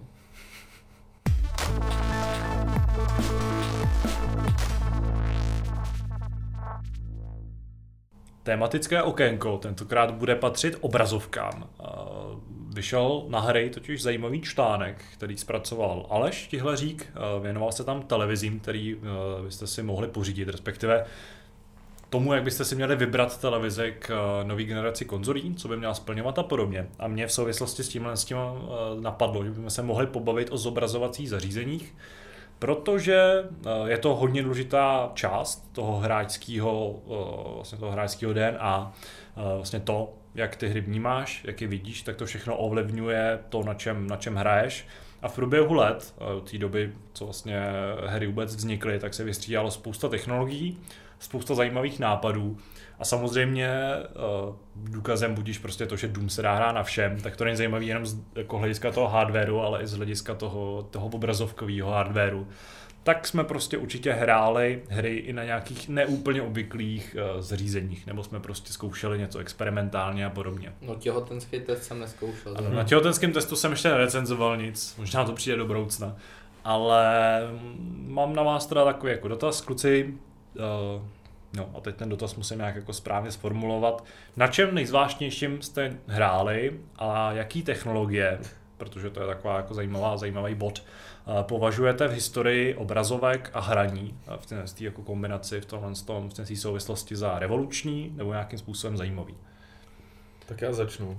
Pro tebe možná bude zvláštní dnes už C R T monitor. To je asi věc, kterou ty se ani nezažil, ne? No jasně, zažil. Tak jako já jsem začínal na C R T monitoru, jo, takže tak to se viděli, zas, zas tak malej nejsem. Učebnicí. Učebnicí dějepisu, tak neandrtálci mlátili kijem do toho. Ale to si pamatuju, že to byla kouzelná doba, kdy se vlastně obrazovky vůbec neřešily, jo? Že, že jsi měl doma velkou krabici na stole. A vytápělo to celý pokoj. Přesně tak, já si taky pamatuju, no, že na tom si něco nechala, to, to byl průšvih. Jo? A fakt to bylo krásný, řešili jsme spíš teda, co je uvnitř té bedny pod, pod tím. No hlavně si a... taky musel řešit ten stůl, jako kam se ti to taky vejde, no, ten můj. Že to nebylo, že to prostě prdneš kamkoliv, ale muselo to... Musel jsem mít prostě ten půl metru, aby se tam prostě vůbec dal. Já si pamatuju, že nám přečuhoval ze stolu a byl opřenej o stěnu protější, protože jsme měli malej stůl. A to byly takový zvláštní problémy, který člověk musel tenkrát řešit, no. A pamatuju si potom, jako co... Když tak, mi tady budeme mluvit, jak dva důchodci, jsem to jako věc, která existovala ještě jako před deseti roky, no, před patnácti rokama celkem relevantně, že? A občas se ještě někde objeví v učebnách informatiky na základních školách. Ale co se týče těch technologií, já si pamatuju, že jsem vždycky toužil po PSPčku, protože u počítače jsme se tenkrát střídali s bráchou a táta tam občas něco potřeboval dělat. Nehledě na to teda, že jsme měli přímo vyčleněný čas, kolik jsme u toho počítače mohli strávit. Takže samozřejmě jsem přemýšlel, jak to udělám, že? Abych měl nějaké zařízení, kterému bych mohl dát víc času. No a PSPčko samozřejmě se nabízelo, protože to stačíš do kapsy, viď, a těch her tam bylo. Zajedeš ke kámošovi Markovi, ten ti ho přesně ošetří, aby se jim dali hrát hry, všechny a tak dále. Tímto zdravíme Marka Selingera. A, a dokonce jsem na, na PSPčko i šetřil, ale nikdy jsem si ho nekoupil, protože jsem ty prachy vždycky prošustroval někde jinde. Takže to jsem si až následně koupil potom Vitu, jenom tak z nostalgie, abych, aby, se abych, aby se neřeklo, abych si splnil nějaký dětský sen. Ale to si pamatuju, že potom jsem, potom jsem vždycky to užil. Co se týče těch obrazovek, já si pamatuju, že že jednou jsme byli hodně překvapení, když jsme přišli na návštěvu ke Strejdovi a tam jsem se snad poprvé setkal s, p- s PlayStationem prvním a koukáme na tu obrazovku a ten obraz je černobílej, že? Ale to bohužel teda nebyl problém té obrazovky, ale toho zařízení, který opět bylo zase nějaký trošku upravený a bralo teda asi pálený CDčka, ale byla, byla tam daň v podobě toho černobílého obrazu. Ach ty časy. Takže to, to bylo takový překvapení. Ale víš co, lidem to stačilo v té době? Lidem to stačilo, ale já si pamatuju, že my jsme z toho byli úplně nadšený a, a pak, když jsme viděli ten barevný obraz někde zase, tak to byl ten další level, jako, ale, ale bylo to, i tenkrát nám to strašně, se strašně líbilo, jo, takže to, to bylo skvělý. No a já jsem přemýšlel právě, jestli nějaká třeba technologie, která mě překvapila. Pamatuju si, když se tenkrát řešil tři dé obraz, to si asi taky pamatujete, jak se o tom mluvilo, že je to velká věc a tak dále a, a že byly i tři dé televize, ale vím, že třeba kolem mě, co byli známí a měli doma tři dé televizi, tak to byla funkce, kterou prostě vyzkoušeli jednou a v životě na to už potom nesáhli. Znovu nesáhli. A nevím teda popravdě, jestli se dneska běžně chodí na tři dé filmy do kina, to mi spíš poraďte vy teda, jestli to je dneska běžná věc, ale... Já jako jsem nikdy nepatřil k těm lidem, co se jim dělá špatně z toho tři déčka. Což ale... jsem já třeba, já, nemůžu, Fakt, já nevidím tři dé, no, bohužel, takže... Nevidíš ale... tři dé, a víš, že na to potřebuješ brejle? Ano, to je odpověď, kterou dostanu vždycky, když řeknu tohle z toho, jo, ale... Překvapivě ano, vím, že potřebuji brejle a překvapivě, no nepřekvapivě, prostě když si ty brejle nasadím, tak vidím rozmazaný hovno a je mi z toho špatně strašně. Jo, já jsem, když jsem naposledy byl na tří dé filmu, tak jsem byl na Need for Speed uh, s, to... v roce dvacet čtrnáct to hmm. bylo. A vlastně jsem tři čtvrtiny toho filmu viděl bez těch brejlí, protože mi z toho bylo méně blbě a vlastně jsem si to užil víc v rámci možností, než když mm-hmm. jsem ty brejle měl na sobě. A od té doby, a co vlastně, jestli, jestli jsem někde viděl tří dé, chvíli jsem díval, chvíli jsem se díval na takový to jakoby true tří dé v obchodě, kde běžel Avatar furt jako ve smyčce. V takových těch brejlích, v těch brejlích, které jsou jako zafixovaný v nějaký pozici a jsou nějaký prostě trošku jiný a tam jsem jako zvládal trochu to tří déčko. Mm-hmm. Ale takový to klasický s těma jako dvěma barevnýma prostě sklíčkama v brejlích, tak to mě absolutně jako to nedělá dobře. To si pamatuju, že byly takový ty komiksy s kačerama tehdy, před mnoha a mnoha lety. Za třicet devět korun. Za třicet devět korun. A měl s přílohou. Ano, a měl si u toho ty právě ty červe, červeno-modrý brejle. To jsem měl to, taky, no. To bylo strašně cool, jako tehdy vidět ten komiks ve tří dé. Jako, a to je hodně velká nostalgie, ale jako rok dva tisíce devět si pamatuju ten Avatar. Hmm. Spousta lidí to nemá rádo, protože to je prostě jenom hloupý Pocahontas, že jo, prostě no natočený no. od Camerona. Mně to líbilo to. Jako jo, ale Pocahontas je dokonalý film, že jo, se zpívajícím mývalem, prostě o genocidě indiánů, ale ten soundtrack je boží, ale to je jedno, ale Avatar je prostě super a ten ve tří dé byl fakt jako dobře udělaný, protože byl jako natočený do toho tří dé a bylo to dobrý. Hmm. Ale obecně mě to tří déčko nic nedává, hmm. jo, že třeba jsem viděl Terminátora dva, když ho předělali do tří déčka, a třeba ten úvodní, jak vypráví Sarah Connorová, jak tam vlastně chodí v té budoucnosti ty roboti, tak to v tom tří déčku vypadalo úplně úchvatně. Ale pak vlastně zbytek filmu jsem vůbec nevnímal, že by to nějak jako mělo nějaký efekt. Jo.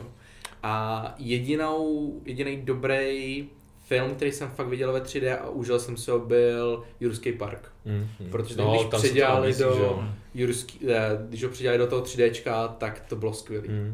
To musím říct, že jsem si to užil, ale jinak nějak to nevyhledávám. Já se teď mimochodem koukám na nabídky kina a normálně koukám, už že už prostě nejsou ani tří dé sály. A není to jenom tím covidem? Jakože to, to bych si spíš myslel, no, že já si jo. myslím, že to ještě jako, nechci říct, jakože to frčí, ale prostě ještě... Je to k dispozici, je to možný, je to nevím. Teďka je... prostě si na tří dé film nezajdete. Hmm. Koukal jsem teďka na CineStar, který otevřel nějaký novej, vlastně tam mají taky ty záložky, kde máš dvě dé a nad tím máš ty jako jiný systémy, kde je prostě ten ČSFD sál a podobně. A teďka tam je nějaký jako hodně V I P, nějaký luxusní sál na Čerňáku. Ten je na tom, na Čerňáku. A na Andělu je právě ten Prima a ČSFD. A dokonce je dražší než samotný IMAX, což mě překvapilo, o no, padesát korun. IMAX je mimochodem věc, která jako jedna z, ve kterých jsme v Praze celkem unikátní, protože ty postupně žijou obejvají. Jo, on vlastně IMAX je snad jediný v Evropě, pokud hmm. se nepletu, a mě to člověče, mě to, mě to kino nepřestane nikdy překvapovat, jo. Že spousta lidí teda v mém okolí vždycky říká, jo, IMAX, ale já nemám rád tří déčko, říkám, ale IMAX není tří déčko, IMAX je prostě úžasný zvuk a záleží, úžasný to plátno. Záleží, od Nolana, když jsou to filmy, který přesně prostě tak, s tím umí, že jo. Přesně tak, a to prostě, když jsem viděl Batmana, Interstellar, to jsou prostě hmm. úplně zážitky, když vlastně sedíš uprostřed vlastně toho sálu a ten, to plátno se rozšíří, že jo, přes tou kamerou na těch sedmdesát milimetrů, to je prostě něco úchvatného. No když jste tohle nakousli teda, tak uh, dovedete si představit, že si vezmete do kina konzoli a že si tam zahrajete něco hezkýho. Vždycky jsem potom toužil, chtěl jsem se prostě zavávodit nebo zahrát fifu v kině někde. To jsou ty mokrý sny, no. no. Ale dokonce jsem viděl videa, že, že v Americe se to několika týpkům podařilo, že si vzali prostě takhle, pronajeli si sál, vzali si konzoli a hráli tam Halo, tuším, prostě hmm. kooperaci. A... Co jiného hra v kyně, jako než Halo. Halo. A ještě, ještě s tím tam soundtrackem, to musí být epesní. A vypadal to bombově už jenom z toho videa, jo, takže to je taky takový... Hele, teď, když jsou ty kinosály prázdný, tak si myslím, že to stojí za zvážení. Myslím si, že by byli rádi i za pár hráčů, kteří by si přišli z konzolí. Kdyby tam udělali nějakou lampárty v kyně. Přesně. Třeba takový split screen jako na tom pobřeží, který vlastně nebyl vůbec jako problém. Že? Tam by se vyšlo klidně šestnáct přesně, těch hráčů. Přesně. Jasně, původní Quake prostě rozsekanej, ježíš, to bylo... Counter-Strike plnotučně pěkně. To nejšpatný nápad. Když se teď vracíme k těm rám, tak právě tří dé. Z tří dé paradoxně, i když to nevidím spojený, to moje, vlastně ten můj prvotní myšlenka, která k tomu vedla, protože já mám se zajímavými obrazovkama spojený Nintendo. A je to jednak proto, že prostě Nintendo opravdu jako umělo přinést něco trochu jiného, hlavně teďka mluvím o D S ku a tří D S ku posléze, A s, s DSkem mám spojený jako zajímavý zážitky, protože to byl vlastně první handheld, vlastně i první konzole, kterou jsem vlastnil vloženě já. Ale je to už hodně dlouho, vlastnil jsem vlastně tu původní, tu původní DSko, takový to tustý, úplně neuvěřitelně hnusný, vlastně designově nejhorší konzole na světě. Ale koupil jsem si ho z druhé ruky, nebo jsem si ho nechal koupit od Cegric. A nedopadlo to jako tvoje historka s Xboxem? Nedopadlo to jako historka s Xboxem, před to D S přišlo, ale bylo jako poškozený. To musel mít radost. Ano, bylo, bylo, lev, bylo jakoby levný, neobvyklé, a bylo poškozený. Jsem ho vyhrál v příhozech na Aukru, že jsem jako ne, ne jako koupit teď, ale vyhrál se, ano. Jsi z toho měl radost ještě, víš. Myslím, že to bylo od korunky, mm-hmm. ale stálo jako celou hezkou částku a prostě mi přišlo. Ale mělo to několik úskalí. Za prvý bylo poškozený, což jsem nevěděl, co znamená, pro, a, protože jako byl naprasklej ten jakoby horní displej, ten nedotykový. Což jsem říkal tak jako prasklina, no, co se dá dělat, lidi prostě používají telefony rozsekaný úplně na madiru. A nebyla k tomu nabíječka, to byla jako první, byla k tomu jenom auto nabíječka, jakože si mohl zapojit auto, takže jsem jako... Jsi musel koupit ještě to auto. Ne, musel jsem si koupit klasickou nabíječku, naštěstí to byla snad sdílená právě s Gameboyem, takže jsem stač, to, to bylo jako záležitostí pár deseti korun. A pak jsem na to jako neměl hry, tak jsem na tom chvíli hrál takový to jako trhání, trhání uh, slunečnic nebo uh, sedmikrásky, který tam bylo, a pak takový ten piktočet, co tam byl jako nainstalovaný v základu. No ale tehdy jsem zjistil, že sice je prasklý ten displej, ale problém je v tom, že mu jako nefunguje podsvícení. Takže já jsem vlastně... Člověče, ty máš na ty konzole docela štěstí. Pak jsem si pořídil nějaký hry a vlastně jsem hrál uh, doma, takže jsem měl takovou žárovku, nebo nabí... jako tu, jak se tomu říká. Prostě jsem tato postele měl lampičku, tu jsem se vždycky jako bohulil přímo na ten displej. A v nějakým nemoc komfortním prostě polehu, kdy jsem ležel prostě na jednom, na jednom lokti, jsem takhle dohrál Pokémony, hrál jsem hrozně moc uh, Puzzle Quest dva a takové hry. A prostě jsem si to strašně užil. Pak právě Puzzle Quest byl dobrý v tom, že tam ta horní obrazovka skoro nebyla potřeba. A obecně hry, u kterých nebyla potřeba ta horní obrazovka, jsem pak i hledal možná na YouTube hry, jako u kterých nepotřebuješ horní obrazovku na DSku, a hraje se to hlavně na té spodní. A mě teď napadá, kdo, kdo dneska prodává zařízení bez nabíječky, jako víš. No to, tak, asi, to asi bylo kradený nějaký, ne? To nevím. Bylo jako poškození, dokonce k tomu byl reklamační list, kde bylo řečeno, že to není... A teď tam naštvaná, naštvaný e-mail od toho čtenáře. Aha! Takže to dáš, mám moje, moje tři D S. Aha! Ne, to nebylo třeba toho původní DSko. Jenom s tou nabíječkou. Ty slzy prostě, no. No a, to, to, a na tomhle to jsem hrál hodně. Ty jsi vlastně okradl od ty hry, co mohu ono hrát? Každopádně potom jsem si koupil vlastně D S i nebo D S Lite, teď se nejsem jistý, ale to už bylo normálně plně funkční, jenom bylo zvláštní, že ten obal úplně neskutečně smrděl kouřem, takže to bylo podle mě jako, to bylo zase vybraný z nějakého jako vyhořelého domu možná, nebo to bylo něco podobného, ale to byly moje DSka a pak jsem nevlastnil tři D S, ale tři D S jsem jako párkrát zkoušel a tam byl ten úžasný moment, kdy jsem zkoušel to, to tři D bez brailí, což bylo prostě tehdy. Nedokázal jsem si představit, jak to vypadá, jak to jako může fungovat. Hrál jsem na tom Resident Evil Revelations, no tak jak se jmenovala taková to jako menší, mm-hmm. ten menší spin-off Residentů. Tam byl problém v tom, že střílečky obecně na DSku nešly ovládat vůbec, protože se prostě ovládaly stylusem, že, kdy se jako nějak podivně takhle mířil na té na dotykové obrazovce. Ale to, to tři D bylo takový velmi zvláštní. Jako Pokémoni na tom byli docela cool, ale opět přišlo to, že třeba po půl hodině, že to tak strašně rozbolela hlava, hmm. že jsi to stejně vypnul. To byl takový gimmick. No. No. Zajímavý, že to měl posuvník, že to nebylo jako přepínač, ale že si mohl nastavit jako poloviční tři D, plný tři D a první. Nulový tři D. Nulový tři D. A nulový tři D naštěstí jako byla ta nejpoužívanější varianta, protože prostě se na to nedalo koukat. Ale to je vlastně vedle C R T monitory pro mě jsou pořád takovou naprosto, naprosto klasická, klasická součást dětství. Pak i ten příchod těch tenkých monitorů mě docela fascinoval. Pamatuju si, že mě úplně uchvátilo, když táta používal dva monitory zároveň a přijížděl z, jako z jedné plochy mm, na druhou. To jsem nechápal, jak může fungovat. Tuplem, když to měl pak spojený s notebookem, protože on měl jako kvůli práci už tehdy, prostě na začátku jako nového milénia notebook a spojoval ho s tím monitorem a to byl pro mě úplně zázračná technologie, která jako byla někde z říše snů. A pak, když jsem snad u dědy viděl poprvé plazmovou televizi velkou, to byla jako velká bomba. A pamatuju si na nějaký tehdejší prostě cenovky televizí a takový. A když si dneska vlastně podívám, otevřu jako jakýkoliv obchod s elektronikou a vidím, že prostě za deset tisíc se dá pořídit padesátipětipalcová nebo šedesátipalcová kráva obří, prostě LCDčková, tak je to, je to prostě velký zvrat. Ale tenhle ten, tenhle ten jako inovace Nintendo a i ty moje jako spojený s tím zážitky jsou prostě uchvatný. Vlastně s těmi spojený třeba to cestování, kdy jsem prostě jel autobusem a musel jsem se jako nasvětlit od slunce, abych viděl vlastně, co se děje na té obrazovce.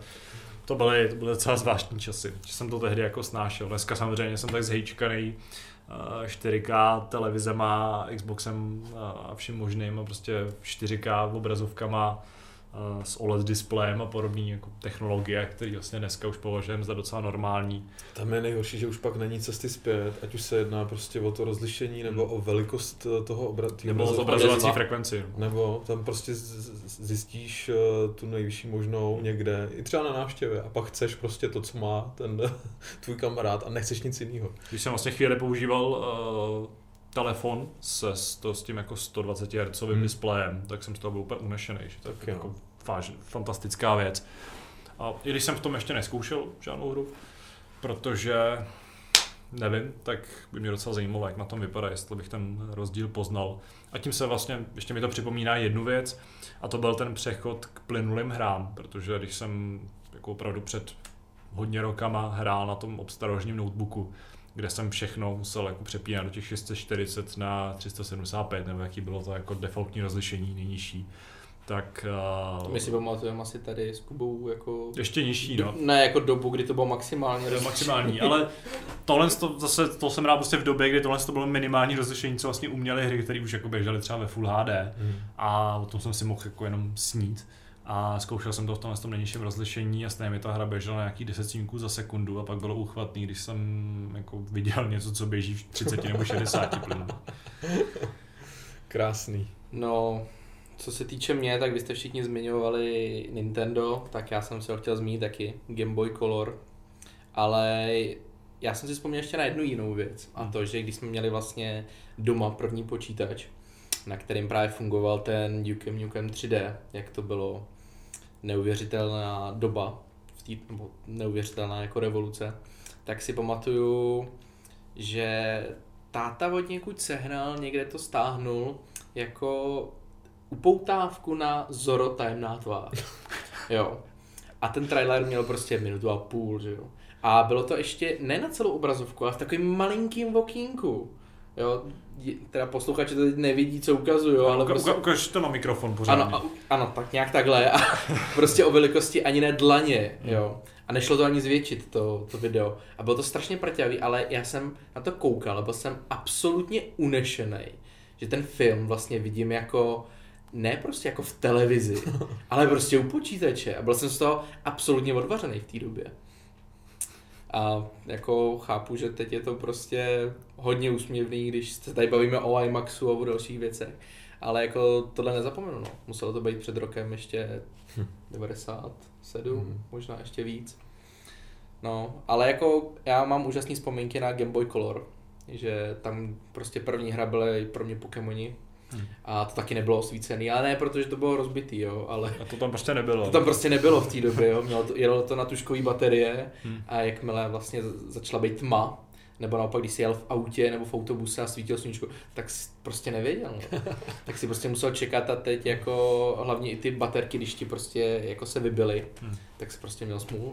Neprodávala se ještě taková přisvětlovací jako kamera, jo, taková, prodávala. Taková baterčička na to? Jo, jo, prodávala. Tam, já si pamatuju, že zrovna Nintendo tohle mělo vždycky vychytaný, mělo k tomu lampičku, potom vlastně takový ten kabel, že jsi mohl jako s někým měnit ty, ty Pokémony. Hmm. Já jsem vždycky strašně chtěl toho Golema, že jo, hmm. je nejlepší Pokémon ever. Ale ty jsi ho mohl získat jenom, jenom musel vytradovat, jo. Jo. No jenže prostě no. Nikdo v mým okolí Game Boy neměl, že? Jo, takže se mi to povedlo až o prostě o x let, o deset let potom na střední škole, kdy prostě přišel spolužák a měl úplně stejného Game Boye, jo, a já jsem měl yellow verzi, on měl blue, já říkám, to není možný, teď musíme sehnat ten kabel, a on říká prostě, já ho mám doma, a říkám, ježiš, já potřebuji Golema, prostě, jo, takže takhle, takhle se plní jako ty dětský sny, no, ale co se týče monitoru, tak asi jste to všechno zmínili. teď prostě frčej ty vlastně zakřivený, zakřivený obří monitory. Zakřivený, zdravíme Radka, který se ho možná užívá doma.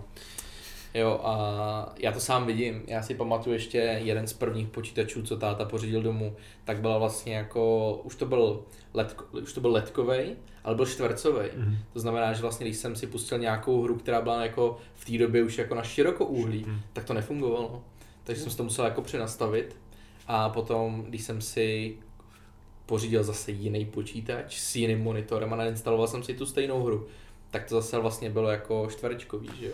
A já jsem to měl na širokou uhlí, že když jsem to jako rozprostřel, tak to zase bylo hnusně rozplizlý, že jo. To vlastně připomněl s tím, uh, s tím panoramaticky, nebo jak nazvat ty monitory, uh, když jsem ho zkoušel poprvé, já jsem to asi naposledy v redakci, protože jsem nějak jako, jsem tehdy recenzoval Eurotrack simulátor, nějaký DLCčko, a vytáhl jsem, protože jsme měli hrozně dlouho v té kuchyňce, tam jako v, v, v Holešovicích jsme měli právě to na ten monitor, který na něj se tam prášilo, tak jsem ho vytáhl, zapojil jsem ho, vyzkoušel jsem na něm právě ten Eurotrack, respektive jsem si ještě pod něj jako zasunul ten, ten playseat a nechal jsem se obklopit tím, tím kamionem, ještě ta hra prostě Eurotracky na tohle ty všemožný gimmicky a třeba i na takový ten eye tracking, kde můžeš mít na hlavě něco, co jako že to prostě snímá to, kam se koukáš a podle toho se i hejbe ta hra a podobně, tak na tohle to všechno je úplně báječně připravená, umí to sama všechno zpracovat, takže jsem na tomhle tom gigantickém monitoru, neustále širokým, jsem vlastně viděl jako komplet tu kabinu, byl to úplně fantastický zážitek, takže i když je to věc, za kterou bych asi nechtěl vypláznout těch jako neskutečný množství peněz, co, co za to výrobci chtějí, tak na to vyzkoušení nebo na to nějaké jako požitkový hraní a ježdění v kamionu konkrétně třeba mi to přijde jako naprosto výborný. A to právě byla ta cesta od rozbitého displeje na Nintendo D S až k uh, panoramatickým displejům. A vlastně dneska používám čtyři ká monitor a, a když tady v redakci vlastně zapojím počítač do nějakého toho menšího, tady jenom Full H D v uvozovkách, tak už jako... Mm. Jsi smutný. Na tu práci už jsem se prostě zvyk na tu obrovskou plochu toho fakt jako čtyři toho jako... A máš dva monitory propojený? Nemám dva monitory, mám jenom jeden. Ale zase je fakt brácha. Velký a mě vlastně na to stačí. I když si na něm vlastně rozpůlim uh, to okno, hmm. tak jako pracuji, že třeba mám otevřený texťák uh, a vlevo mám otevřený prohlížeč nebo Photoshop a podobně, hmm. tak se na něm jako krásně pracuje, tím jak je obrovský. Opravdu ta velká plocha uh, je pro všechny, uh, je pro ty pracovní potřeby naprosto jako, z mého pohledu špičová. Ale kdybys mi před dvaceti lety řekl, že budeš unešený z toho, že hraješ, že možná simuluješ vlastně někoho, kdo řídí kamion, jo? A jsi z toho takhle unešený, tak... Ale tak... Já jsem speciální, mě proto prostě baví, no. No ne, tak jako ty, ty jsi zmiňoval i Hadr, takže jako kdybys mi před dvaceti lety řekl, že se těšíš na hru, že prostě budeš hrát Hadr, jo? Nebo budeš hrát simulaci Hadru, tak... Asi jako, asi jako jo, proč ne? Mě ještě vlastně napadl jeden displej, který ani neexistuje. Bavili jsme se o tom VRku, tak si pamatuju, a to umí vlastně i VRko od PlayStationu, že si simuluješ prostě velkou obrazovku. Jako kdybys vlastně seděl v tom kině, hmm. máš před sebou velkou obrazovku a tam si můžeš pustit tu hru, jak by ti běžela normálně na televizi, což je taky docela fajn. Ale zrovna třeba na tom PlayStationu, tak tam vidíš takovou tu mřížku, že jo, co máš před očima, takže je to docela rušivý. Tak možná třeba do budoucna by to mohlo být fajn. I když pořád, jako když máš tu plastovou věc na hlavě, tak to není dvakrát příjemný. Jo, aby ses... Ale ona kdyby byla lehčí. No, tak třeba zrovna ten... A bezdrátová. A bezdrátová. Tak možná by byl lepší v tomhle. A tak počkej jako deset let a pak se budeme bavit jako o tom... Jo, hele, to byly časy, kdy prostě PlayStation ano. měl V R. Jak teď tak, zmiňujeme ty C R T monitory. Že jsi to tak... cítil, to, ty to jako ani necítíš, ty prostě to je jako... Teď to můžeš nastavit v autobuse. To je prostě zbytečný, že?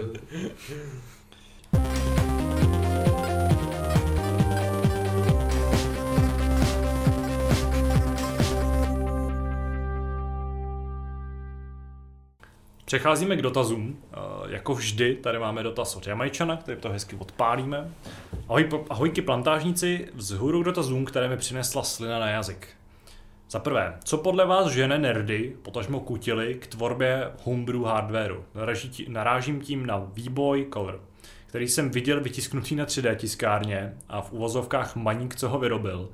Dal na net i blueprint dokumenty pro případ, kde by ho chtěl někdo napodobit a ulehčit tak ostatním kutilům. Jo, a nemůžu pelíškovsky, nepovzdech... nemůžu pelíškovsky nepovzdechnout, tolik práce a přitom to je taková blbost. Pro mě jsou ty homebrew hardware hrozně zajímavý. Já měl vždycky rád uh, takový ty jako notebooky vytvořený z konzolí, kde někdo prostě napasoval Xbox tři sta šedesát do, do, do šasy notebooku a vyrobil uh, takový jako zařízení. Ale... Internet je plný těchto těch bizarností. Podle mě k tomu, že ne, jako ta prostá jako chuť něco objevit, vyrobit tak něco. radost, že jo, radost z toho. Z toho no. Dělají to lidi, protože to prostě jde. No. Si myslím, že se dneska vytváří horší věci. Ale já si pamatuju, že když jsem četl, že někdo asi dva roky scháněl materiál a bylo to potom filmu Temný rytíř. A vlastně fakt jako v garáži postavil toho Tumblera hmm. sám prostě. Jo, jenom prostě podle, podle toho filmu. Hmm. Tak si říkám jako... Já Proč? spíš třeba obdivuju ale... takový ty týpky, co si třeba z Číny objednají součástky na Switch a doma si ho sestaví celý komplet. Ušetří na tom teda skoro jako nic za nedabatelnou částku, ale... ale... A ta, ta, tam jde vysloveně o ten pocit. Že je to no, složitější, no. ale za to dražší. Ne, já si pamatuju, nebo já znám jeden YouTubeový kanál, kdy týpek vždycky přinese nějakou starou konzoli. Teď jsem koukal na P S jedna, že přines. Úplně prostě jak... Ani už nebyla bílá, jo, byla hmm. úplně zničená a nefungovala. A on v tom desetiminutovém videu ji upravil tak, že ta konzola vypadala jak úplně nová a všechno fungovalo. Já říkám, to je prostě úžasné. Drátinkou vydrhnul. Drátinkou vydrhnul, vyluxoval, všechno to jako vyndal a zase složil. A pak to dal od korunky na okruh. Na eBay. Za druhé, myslíte si, že se z Microsoft Flight Simulator dva tisíce dvacet stane taky dnešní hardware benchmark videohra, jak tomu bylo ve svého času v roce dva tisíce sedm s první Crysou, nebo s hru Crysis? Já si úplně jistý nejsem, podle mě přijde um, hardware benchmark jménem Crysis Remastered, který dneska jako přijde, bude, že? Který dokonce má na to jako dedikovaný nastavení, nějaký hardwareový, který jako má nějakým způsobem prostě těžit tvůj, tvůj, tvůj počítač. Ale je pravda, že Flight Simulator je jako nepochybně dost náročná hra. A... No já se těším na tu Xbox One verzi teda. Jako tam se na ní hodně zvědavý. Jako jestli teda vznikne, no.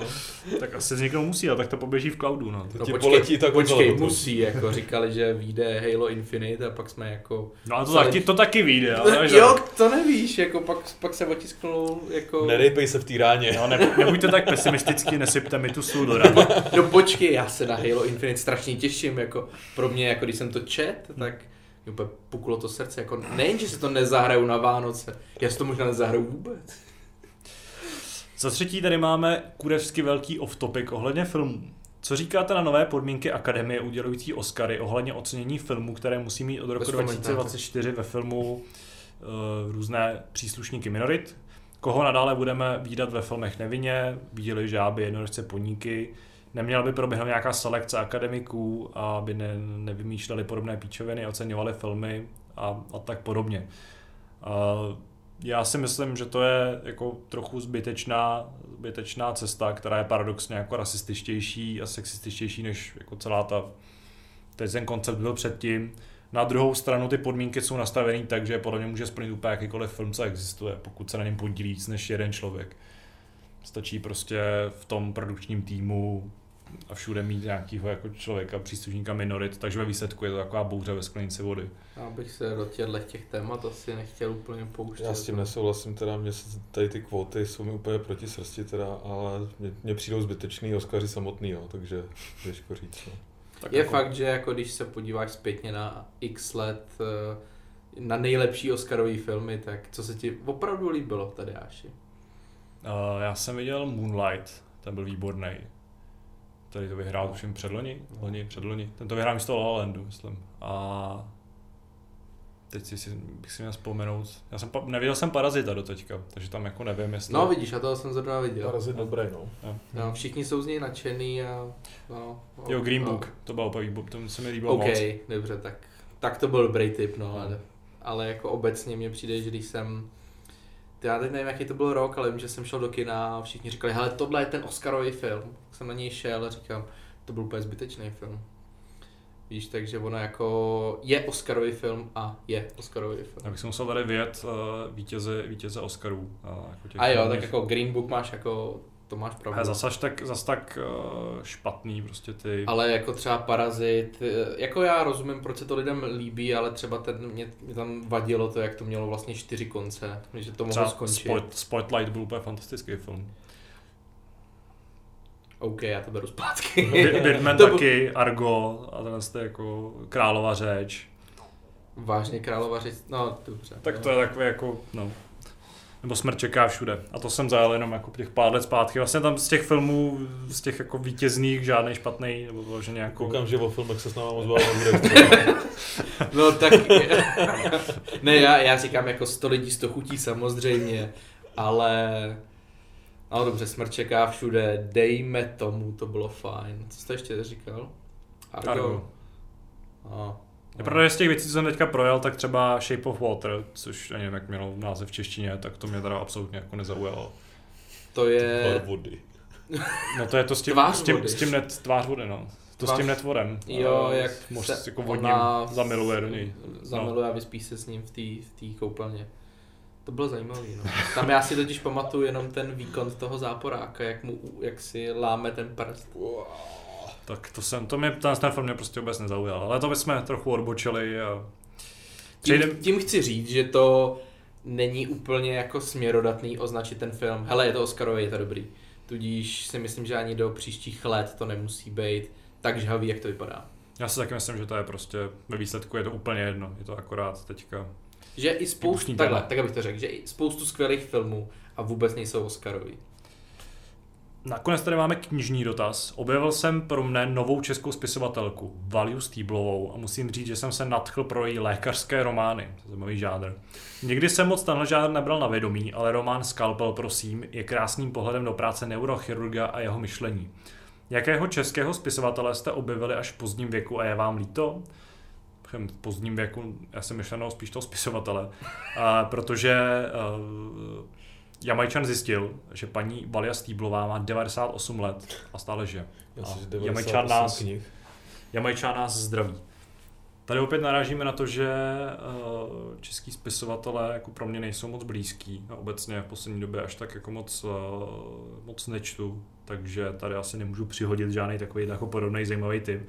Ale lékařský romány uh, jsou jako věc, kterou jsem zrovna jako zaznamenal, nebo ke který jsem se nachomít, protože mi doteďka snad na nočním stolku uh, leží knížka. A teď si úplně jsem jistý, jak se, jak se jmenuje, ale taky jako z lékařského prostředí, že vlastně to, ty věci celkem jako aktivně putujou tím světem. A v knihkupectvích je vídám překvapivě často. A je to pro mě trochu jako překvapivý, protože to je zrovna žánr. Takže jako lékařských je hodně seriálů z lékařského prostředí, až překvapivě hodně. Ordinačka třeba. No, tak to nemyslím. Na kraji města. Ale třeba her z lékařského prostředí zas tak moc není. Jak máš Hospital? Team Hospital. No, dobře, no a Project Sergeant Simulator, ale jako no, ve výsledku to není tak prominentní téma jako v seriálech, kde opravdu fakt jako nějaký nemocnice se odehrává tam polovina ale všech seriálů. Za, zapneš televizi, ordinace, přepneš, přepneš to, je tam ordinace. Jako, co chceš víc? A když, tak jsou tam lidi třeba z ulice, kteří chodí do ordinace. Jo, a teď, hele, teď, teď, hele. A já měl spíš na mysli jako House, Doktor Grey Anatomy a podobně, no. A co vy a český spisovatelé nebo nějaký jako zvláštní typy? Že Lukáš třeba může něco přihodit, protože pokud je to čtenář vášnivý, tak má možná nějaký zajímavý typ, který tady ještě nepadl. No, já bych spíš jako... Českýho ne, ale můžu opravdu s klidným svědomím doporučit slovenskýho. Dominika Dána, kterýho jsem objevil už v roce dva tisíce deset, kdy to je pseudonym, je to kriminalista a píše romány a píše jich jako, napsal jich fakt hodně, překládají se tady do češtiny, komu není slovenština úplně po chuti. Hmm. A to musím říct, že, že to jsou fakt, fakt dobré knížky, že si je kupuju pravidelně na Vánoce. Mám už jich doma možná okolo třicet a jsou fakt dobrý, jsou napínavý, jsou vtipný, jo. Což je, což je super, protože já si pamatuju, že ten, ta první knížka byla v češtině přeložena jako Kapitán Smrt a na boku toho obalu byla lepka. A já jsem takhle jako jel v, ve vlaku, čtu si to a proti mě že ho seděla jako holka a já jsem se prostě začal jako opravdu hrdelně smát, jo, protože tam byla strašně skvělá hláška. Ona se tak jako na mě podívala, teď jako se podívala na tu knížku, Kapitán Smrt, jo, lebka červená a on se u toho směje, ať ten bude divný, jo. Ale to můžu opravdu doporučit všema deseti, že pokud někdo má rád krimi, tak tohle jsou fakt dobré knížky. A vím, že u nás vycházejí pravidelně, minimálně přeložený dvakrát do roka. To je dobrý tip. Já mám z českých rád třeba Emila Hakla. Prožil takový divoký devadesátky a, a pak to dává do těch knížek, takže, takže má takový vlastně zvláštní pohled na svět, pořád to v něm je a cítíš to v těch textech, takže, takže to je vlastně můj takový oblíbený autor, kterýho jsem taky objevil vlastně až, až v poslední době, no. Takže, ale píše i moderní věci, napsal třeba Uminu verzi, což je, což je ta knížka, kde se věnuje vztahům s androidy třeba, takže... Takže docela zajímavý čtení.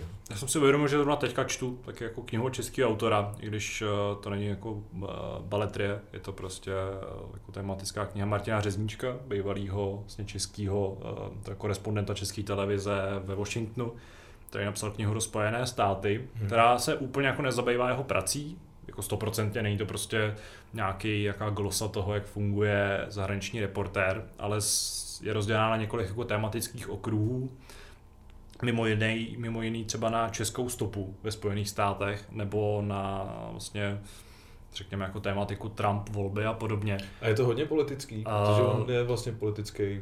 Uh, no právě, že to jako jedna, jedna kapitola politická je, ale ta předchozí třeba vůbec. To je spíš taková jako zvláštně, to s tím tou českou stopou je taková jako vzpomínací a je to, je to taková jako zajímavost, jedna dlouhá. No.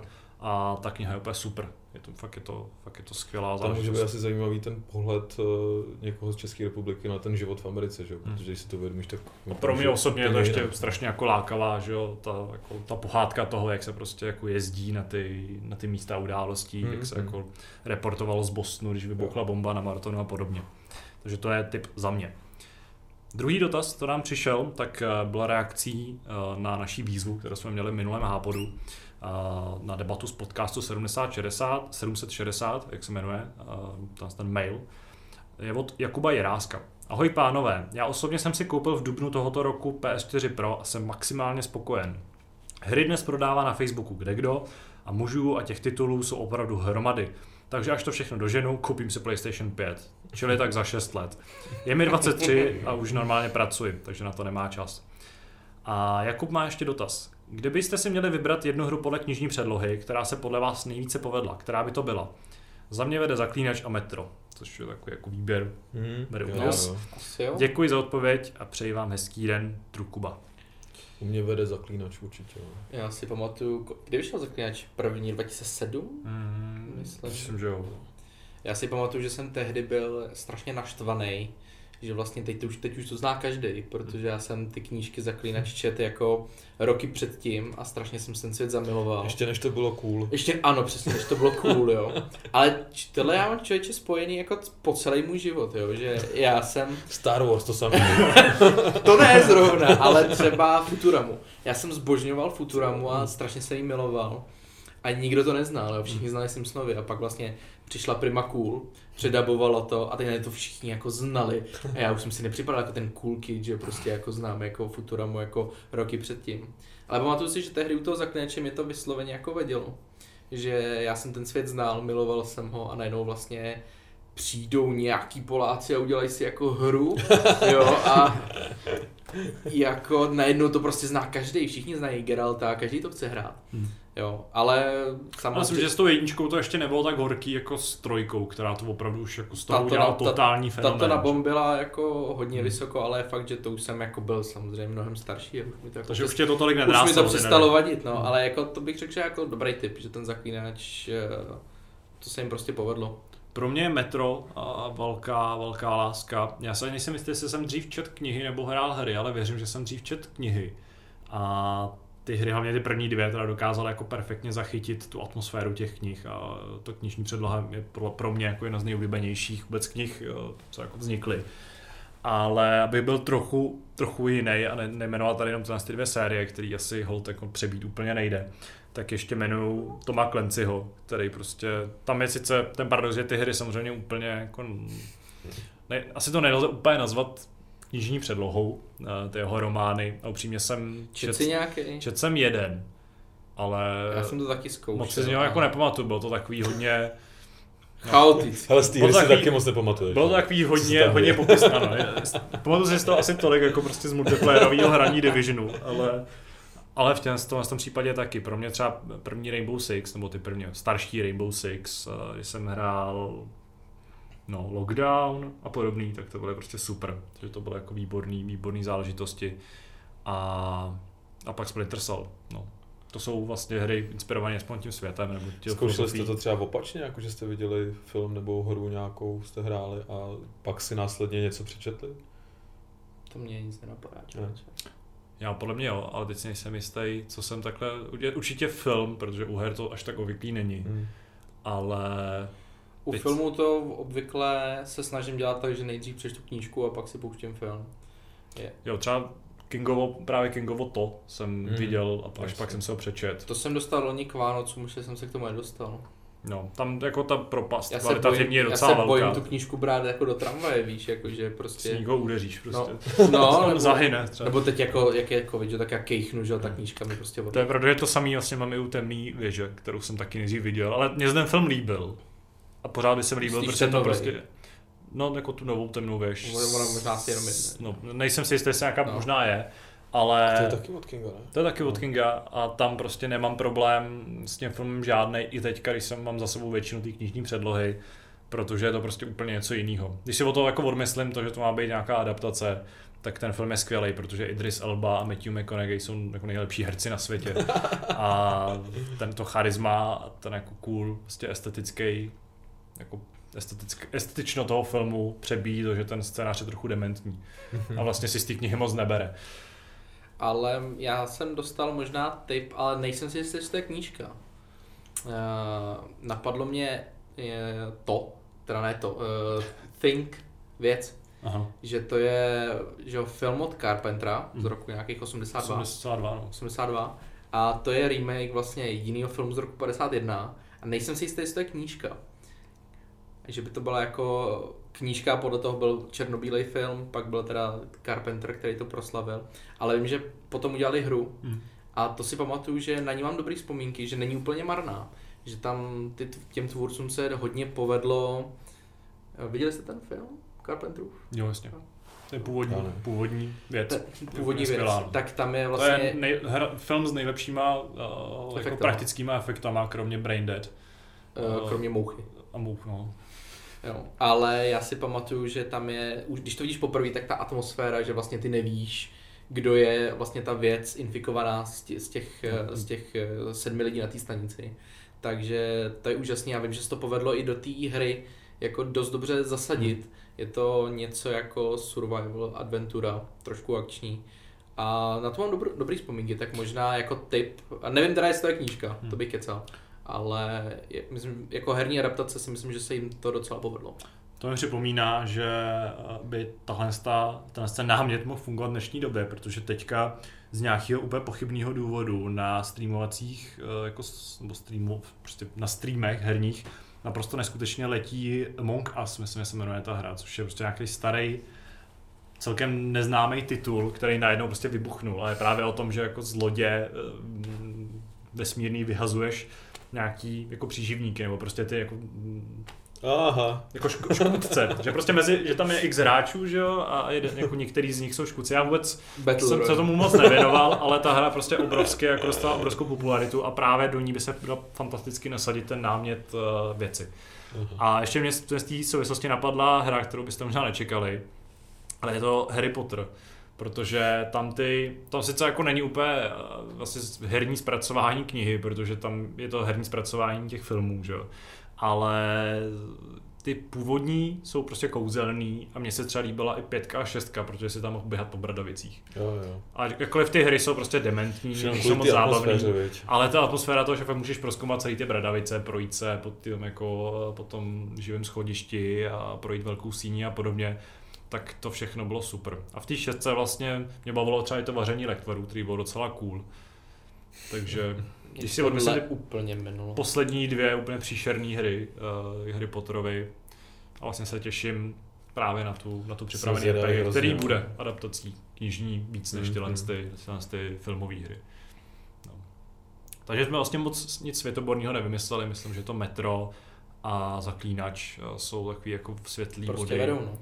Možná jsme něco zapomněli, ale myslím, že asi v tomhle, tom, v tomhle tom tématu toho moc dodat nejde.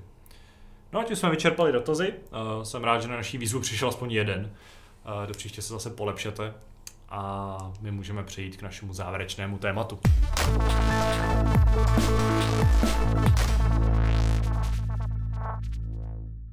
Pánové, mám na vás takový všetečný dotaz. Co nejlepšího nebo nejhoršího se vám přihodilo v poslední době? Lukáš, klidně v nějaký další době, než je ten náš obligátní týden, protože je tady poprvé. Takže si může vybírat z trošku hlubšího bazénu těch zážitků. Takže rok. Z celé mojí historie. To hezký. Ale ne, ať je to něco trochu aktuálního. Uh, no. Uh, můžu říct i, i nejlepší, i nejhorší a troši, trošičku to spoj, spojit s tou starší rubrikou doporučení. Hmm. Uh, to to, dělá se, to se tady stává s železnou pravidelností.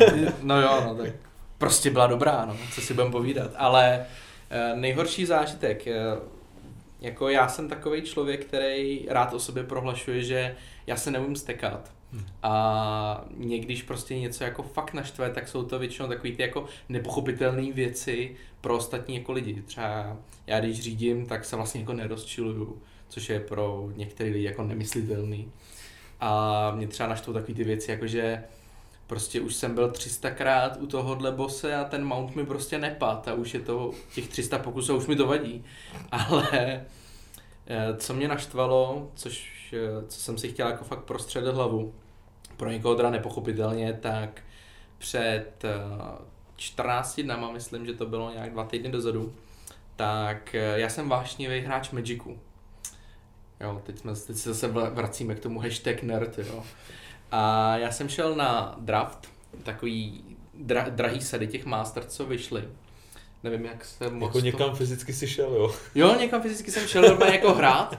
A... V téhle době? V téhle době. Kde jste roušky? A to si ještě jako podáváme ruku, víš, jakože když prohraješ... Ale každá tak... karta dezinfikovaná, aspoň hodně. No to, to se tam taky řešilo, jakože když vlastně máš pravidle, že musíš sejmout jako karty spoluhráče, tak je vlastně infikuješ, jo?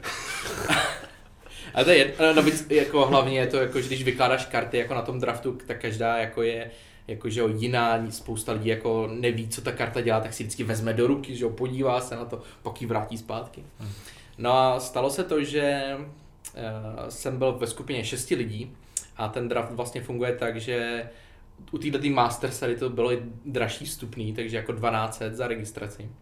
A ty dostaneš vlastně tři boostry a ty si je otevřeš, vybereš si z nich jednu, v tomto případě to byly dvě karty, a pošleš to vlastně dál jako po směru hodinových ručiček. Hmm. A co se stalo, tak já jsem se vlastně sednul, byli jsme v, šest, vlastně v šesti lidech okolo stolu, takže tři proti mě, já jsem seděl přímo uprostřed. No a začínalo to a přišel prostě týpek s tou velkou krabicí, že, těch boostrů a začal to vlastně rozdávat a teď mi vlastně tři podal, já jsem se takhle vzal, dal jsem si je před sebe a říkám, to bude ta moje hromádka, to bude, to, to, to bude moje. Jo? Což v tom příběhu hraje roli, jo. A, a teď vidím, že na protější jako straně to jako podávají, že jo, k tomu, jako, co sedí jako nejdál. Tak jsem se jako rozhlídl a teď jako ten vedle mě po levici jako čekal, že mu jako dáme. A proč to říkám, jako, proč mi to tak naštvalo, že já jsem si vlastně ten moment uvědomil, jako na tu jednu sekundu, já nechci dávat, ty, tyhle jsem si prostě vytáhl já, ty, ty budou ty šťastný, že jo. A taky říkám, jako vidíte, dělají to naproti, tak jsem to udělal taky, tak jsem je přidal dál po levici. Vzal jsem si jiný tři. A začali jsme to rozbalovat, začali jsme jako si vybírat ty karty, připravovat jako na ten turnaj. No a když už jsme byli u toho posledního, tak jsem se jako kluků zeptal, že jo. Všichni tam byli jako strašně soustředěný a vůbec se nebavili. Tak jsem se jich jako zeptal, no tak padly nějaký dobrý karty, padly mytiky, kluci, jako bavte se trošku. A ten jako tý, po té levici říká, no, mě padl Force of Will, jako ta nejdražší karta v sadě. A já jako, tyjo, jako první reakce, jako cool, jako dobrý, gratuluju, vidět. Teď jsem se jako podíval na ty svoje karty. A teď, a teď jsem si to uvědomil. Počkej, to bylo z té mojí hromádky, to bylo, to bylo to, co jsem měl já. A teď jsem jako, teď jsem si jako říkal, tak já si prostřelím tu hlavu. Tak jsem to hned jako psal jako po turnaji jako přítelkyni a ona jako mě uchlácholila. Jako, přítelkyně do... taky hraje. Ne, ne, ne. Ale jako chápe, chápe tuhle moji obsesi. No. A uchláchola mě jako, teď nemůžeš vědět, co v těch boostrech je, tak je to náhoda, že jo, říkám. No je to náhoda, samozřejmě, a já bych se nad tím jako ani nepozastavil, hmm. ale víš, kdyby tam nebylo, kdyby tam nebyl ten moment, ten dvousekundový, kdy jsem si říkal, já chci tyhle, co jsem si vybral jako poprvý, hmm. a ty jsem vlastně podal dál. A já jsem tam měl jako poměrně slušný karty, ale víš, takový jako zapade, za stovku, hmm. za dvě. No a ten týpek vlastně tam vytáhnul za čtyři a půl tisíce, no. Hmm, tak to se vyplatila tato investice. Hezký. Hmm. Tak jako chápu, chápu, že pro někoho je to nepochopitelné, ale já v ten moment jako no to, jsem si... No to jako chápu docela dost dobře to představil. Jsem si chtěl jako prostřelit tu hlavu a říkal jsem si, no tohle já nerozdechám. Tohle já nerozdechám. Jako. Já se svezu na negativitě, protože já mám taky tentokrát špatný zážitek. My jsme se rozhodli, že vyrazíme na dovolenou s přítelkyní, protože se vlastně chýlí k konci září, nám začne škola a zároveň přestane být teplo. Prostě skončí taková ta sezóna dovolenková, klasická. Chtěli jsme někam k moři, ale smířili jsme se s tím, že vyrazíme někam po Čechách, protože prostě současná situace tomu jako dovolenkování někde na pláži úplně nenasvědčuje.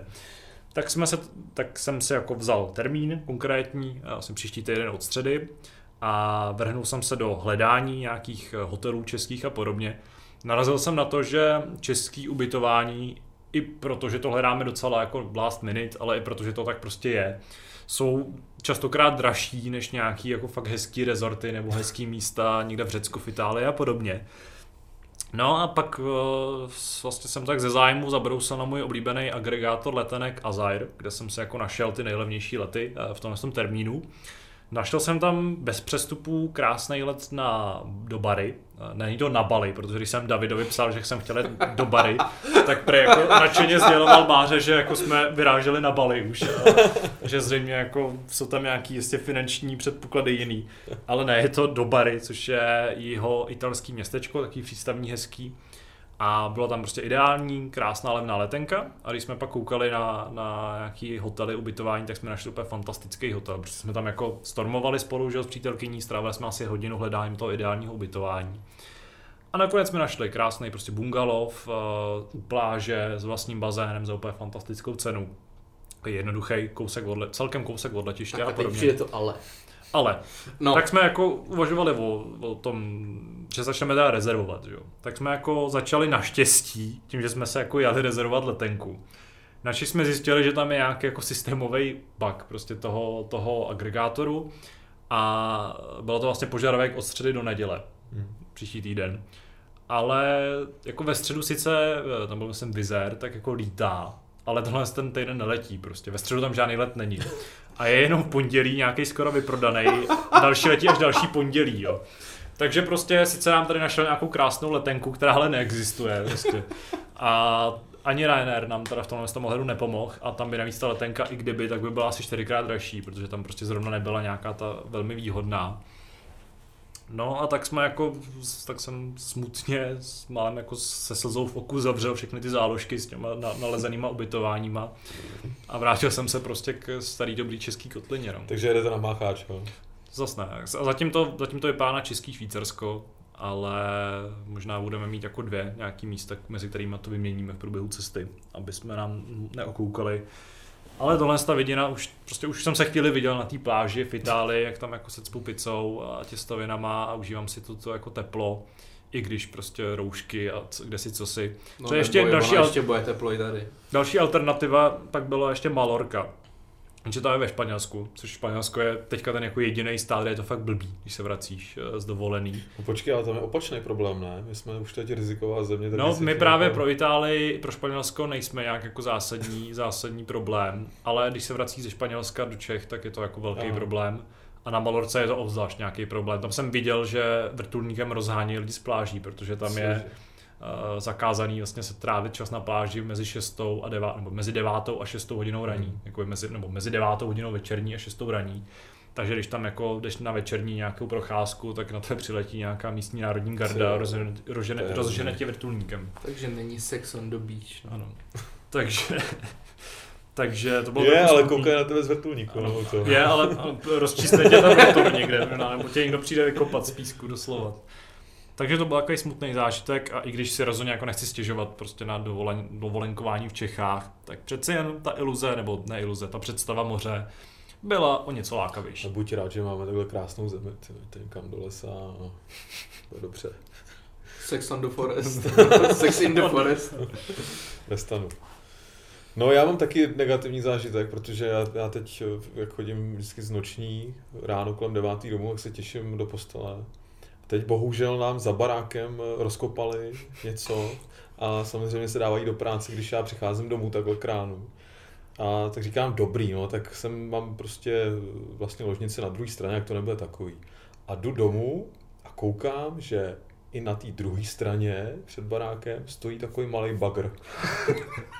A já říkám, to si ze mě děláte srandu. A jako kdyby čekali na to, až přijdu, až trčím klíč do zámku, a v tenhle moment vlastně to nastartovali a začali tam hrabat do chodníku. Jo? No jasně, čekaj. Hele, takže, hele už jde, hele už jde. Takže z obou stran ten barák prostě tam... Vibruje. Ano, vibruje v podstatě. Nehledě na to, že v patře nad náma probíhá ještě rekonstrukce bytu. Takže já se prostě v poslední době nevyspím, když přijdu z raní, prostě, teda z noční. Takže je to, je to blbý, no. Spím tak hodinu a půl, dvě a pak, a to pak, jdu, pak jdu na nouzový režim. No teď už je to dobrý, jsem to dospal, že jo, včera, ale, ale jinak, když přijdu po té noční a mám něco dělat ten den ještě, to je něco. Musíte po mně někdo kontrolovat ty články. Každopádně to byla velmi negativní, negativní vlna, na které jsme se všichni tři svezli, ale holt ne každý den je posvícení. My vám děkujeme, děkujeme za poslech, děkujeme vám za pozornost. Loučí se s vámi Lukáš. Čau, čau. Děkujeme, že jsme tě tady mohli dneska přivítat. Doufám, že jsi tady s námi užil tu dvouhodinovku. Já moc děkuju za pozvání, bylo to příjemné. Takže myslím, že se rozhodně nevidíme a neslyšíme naposledy, což platí i pro Kubu. Čau. Platí to i pro mě, Tadáše, mějte se hezky, děkujeme za poslech a uvidíme se zase za týden. Čau.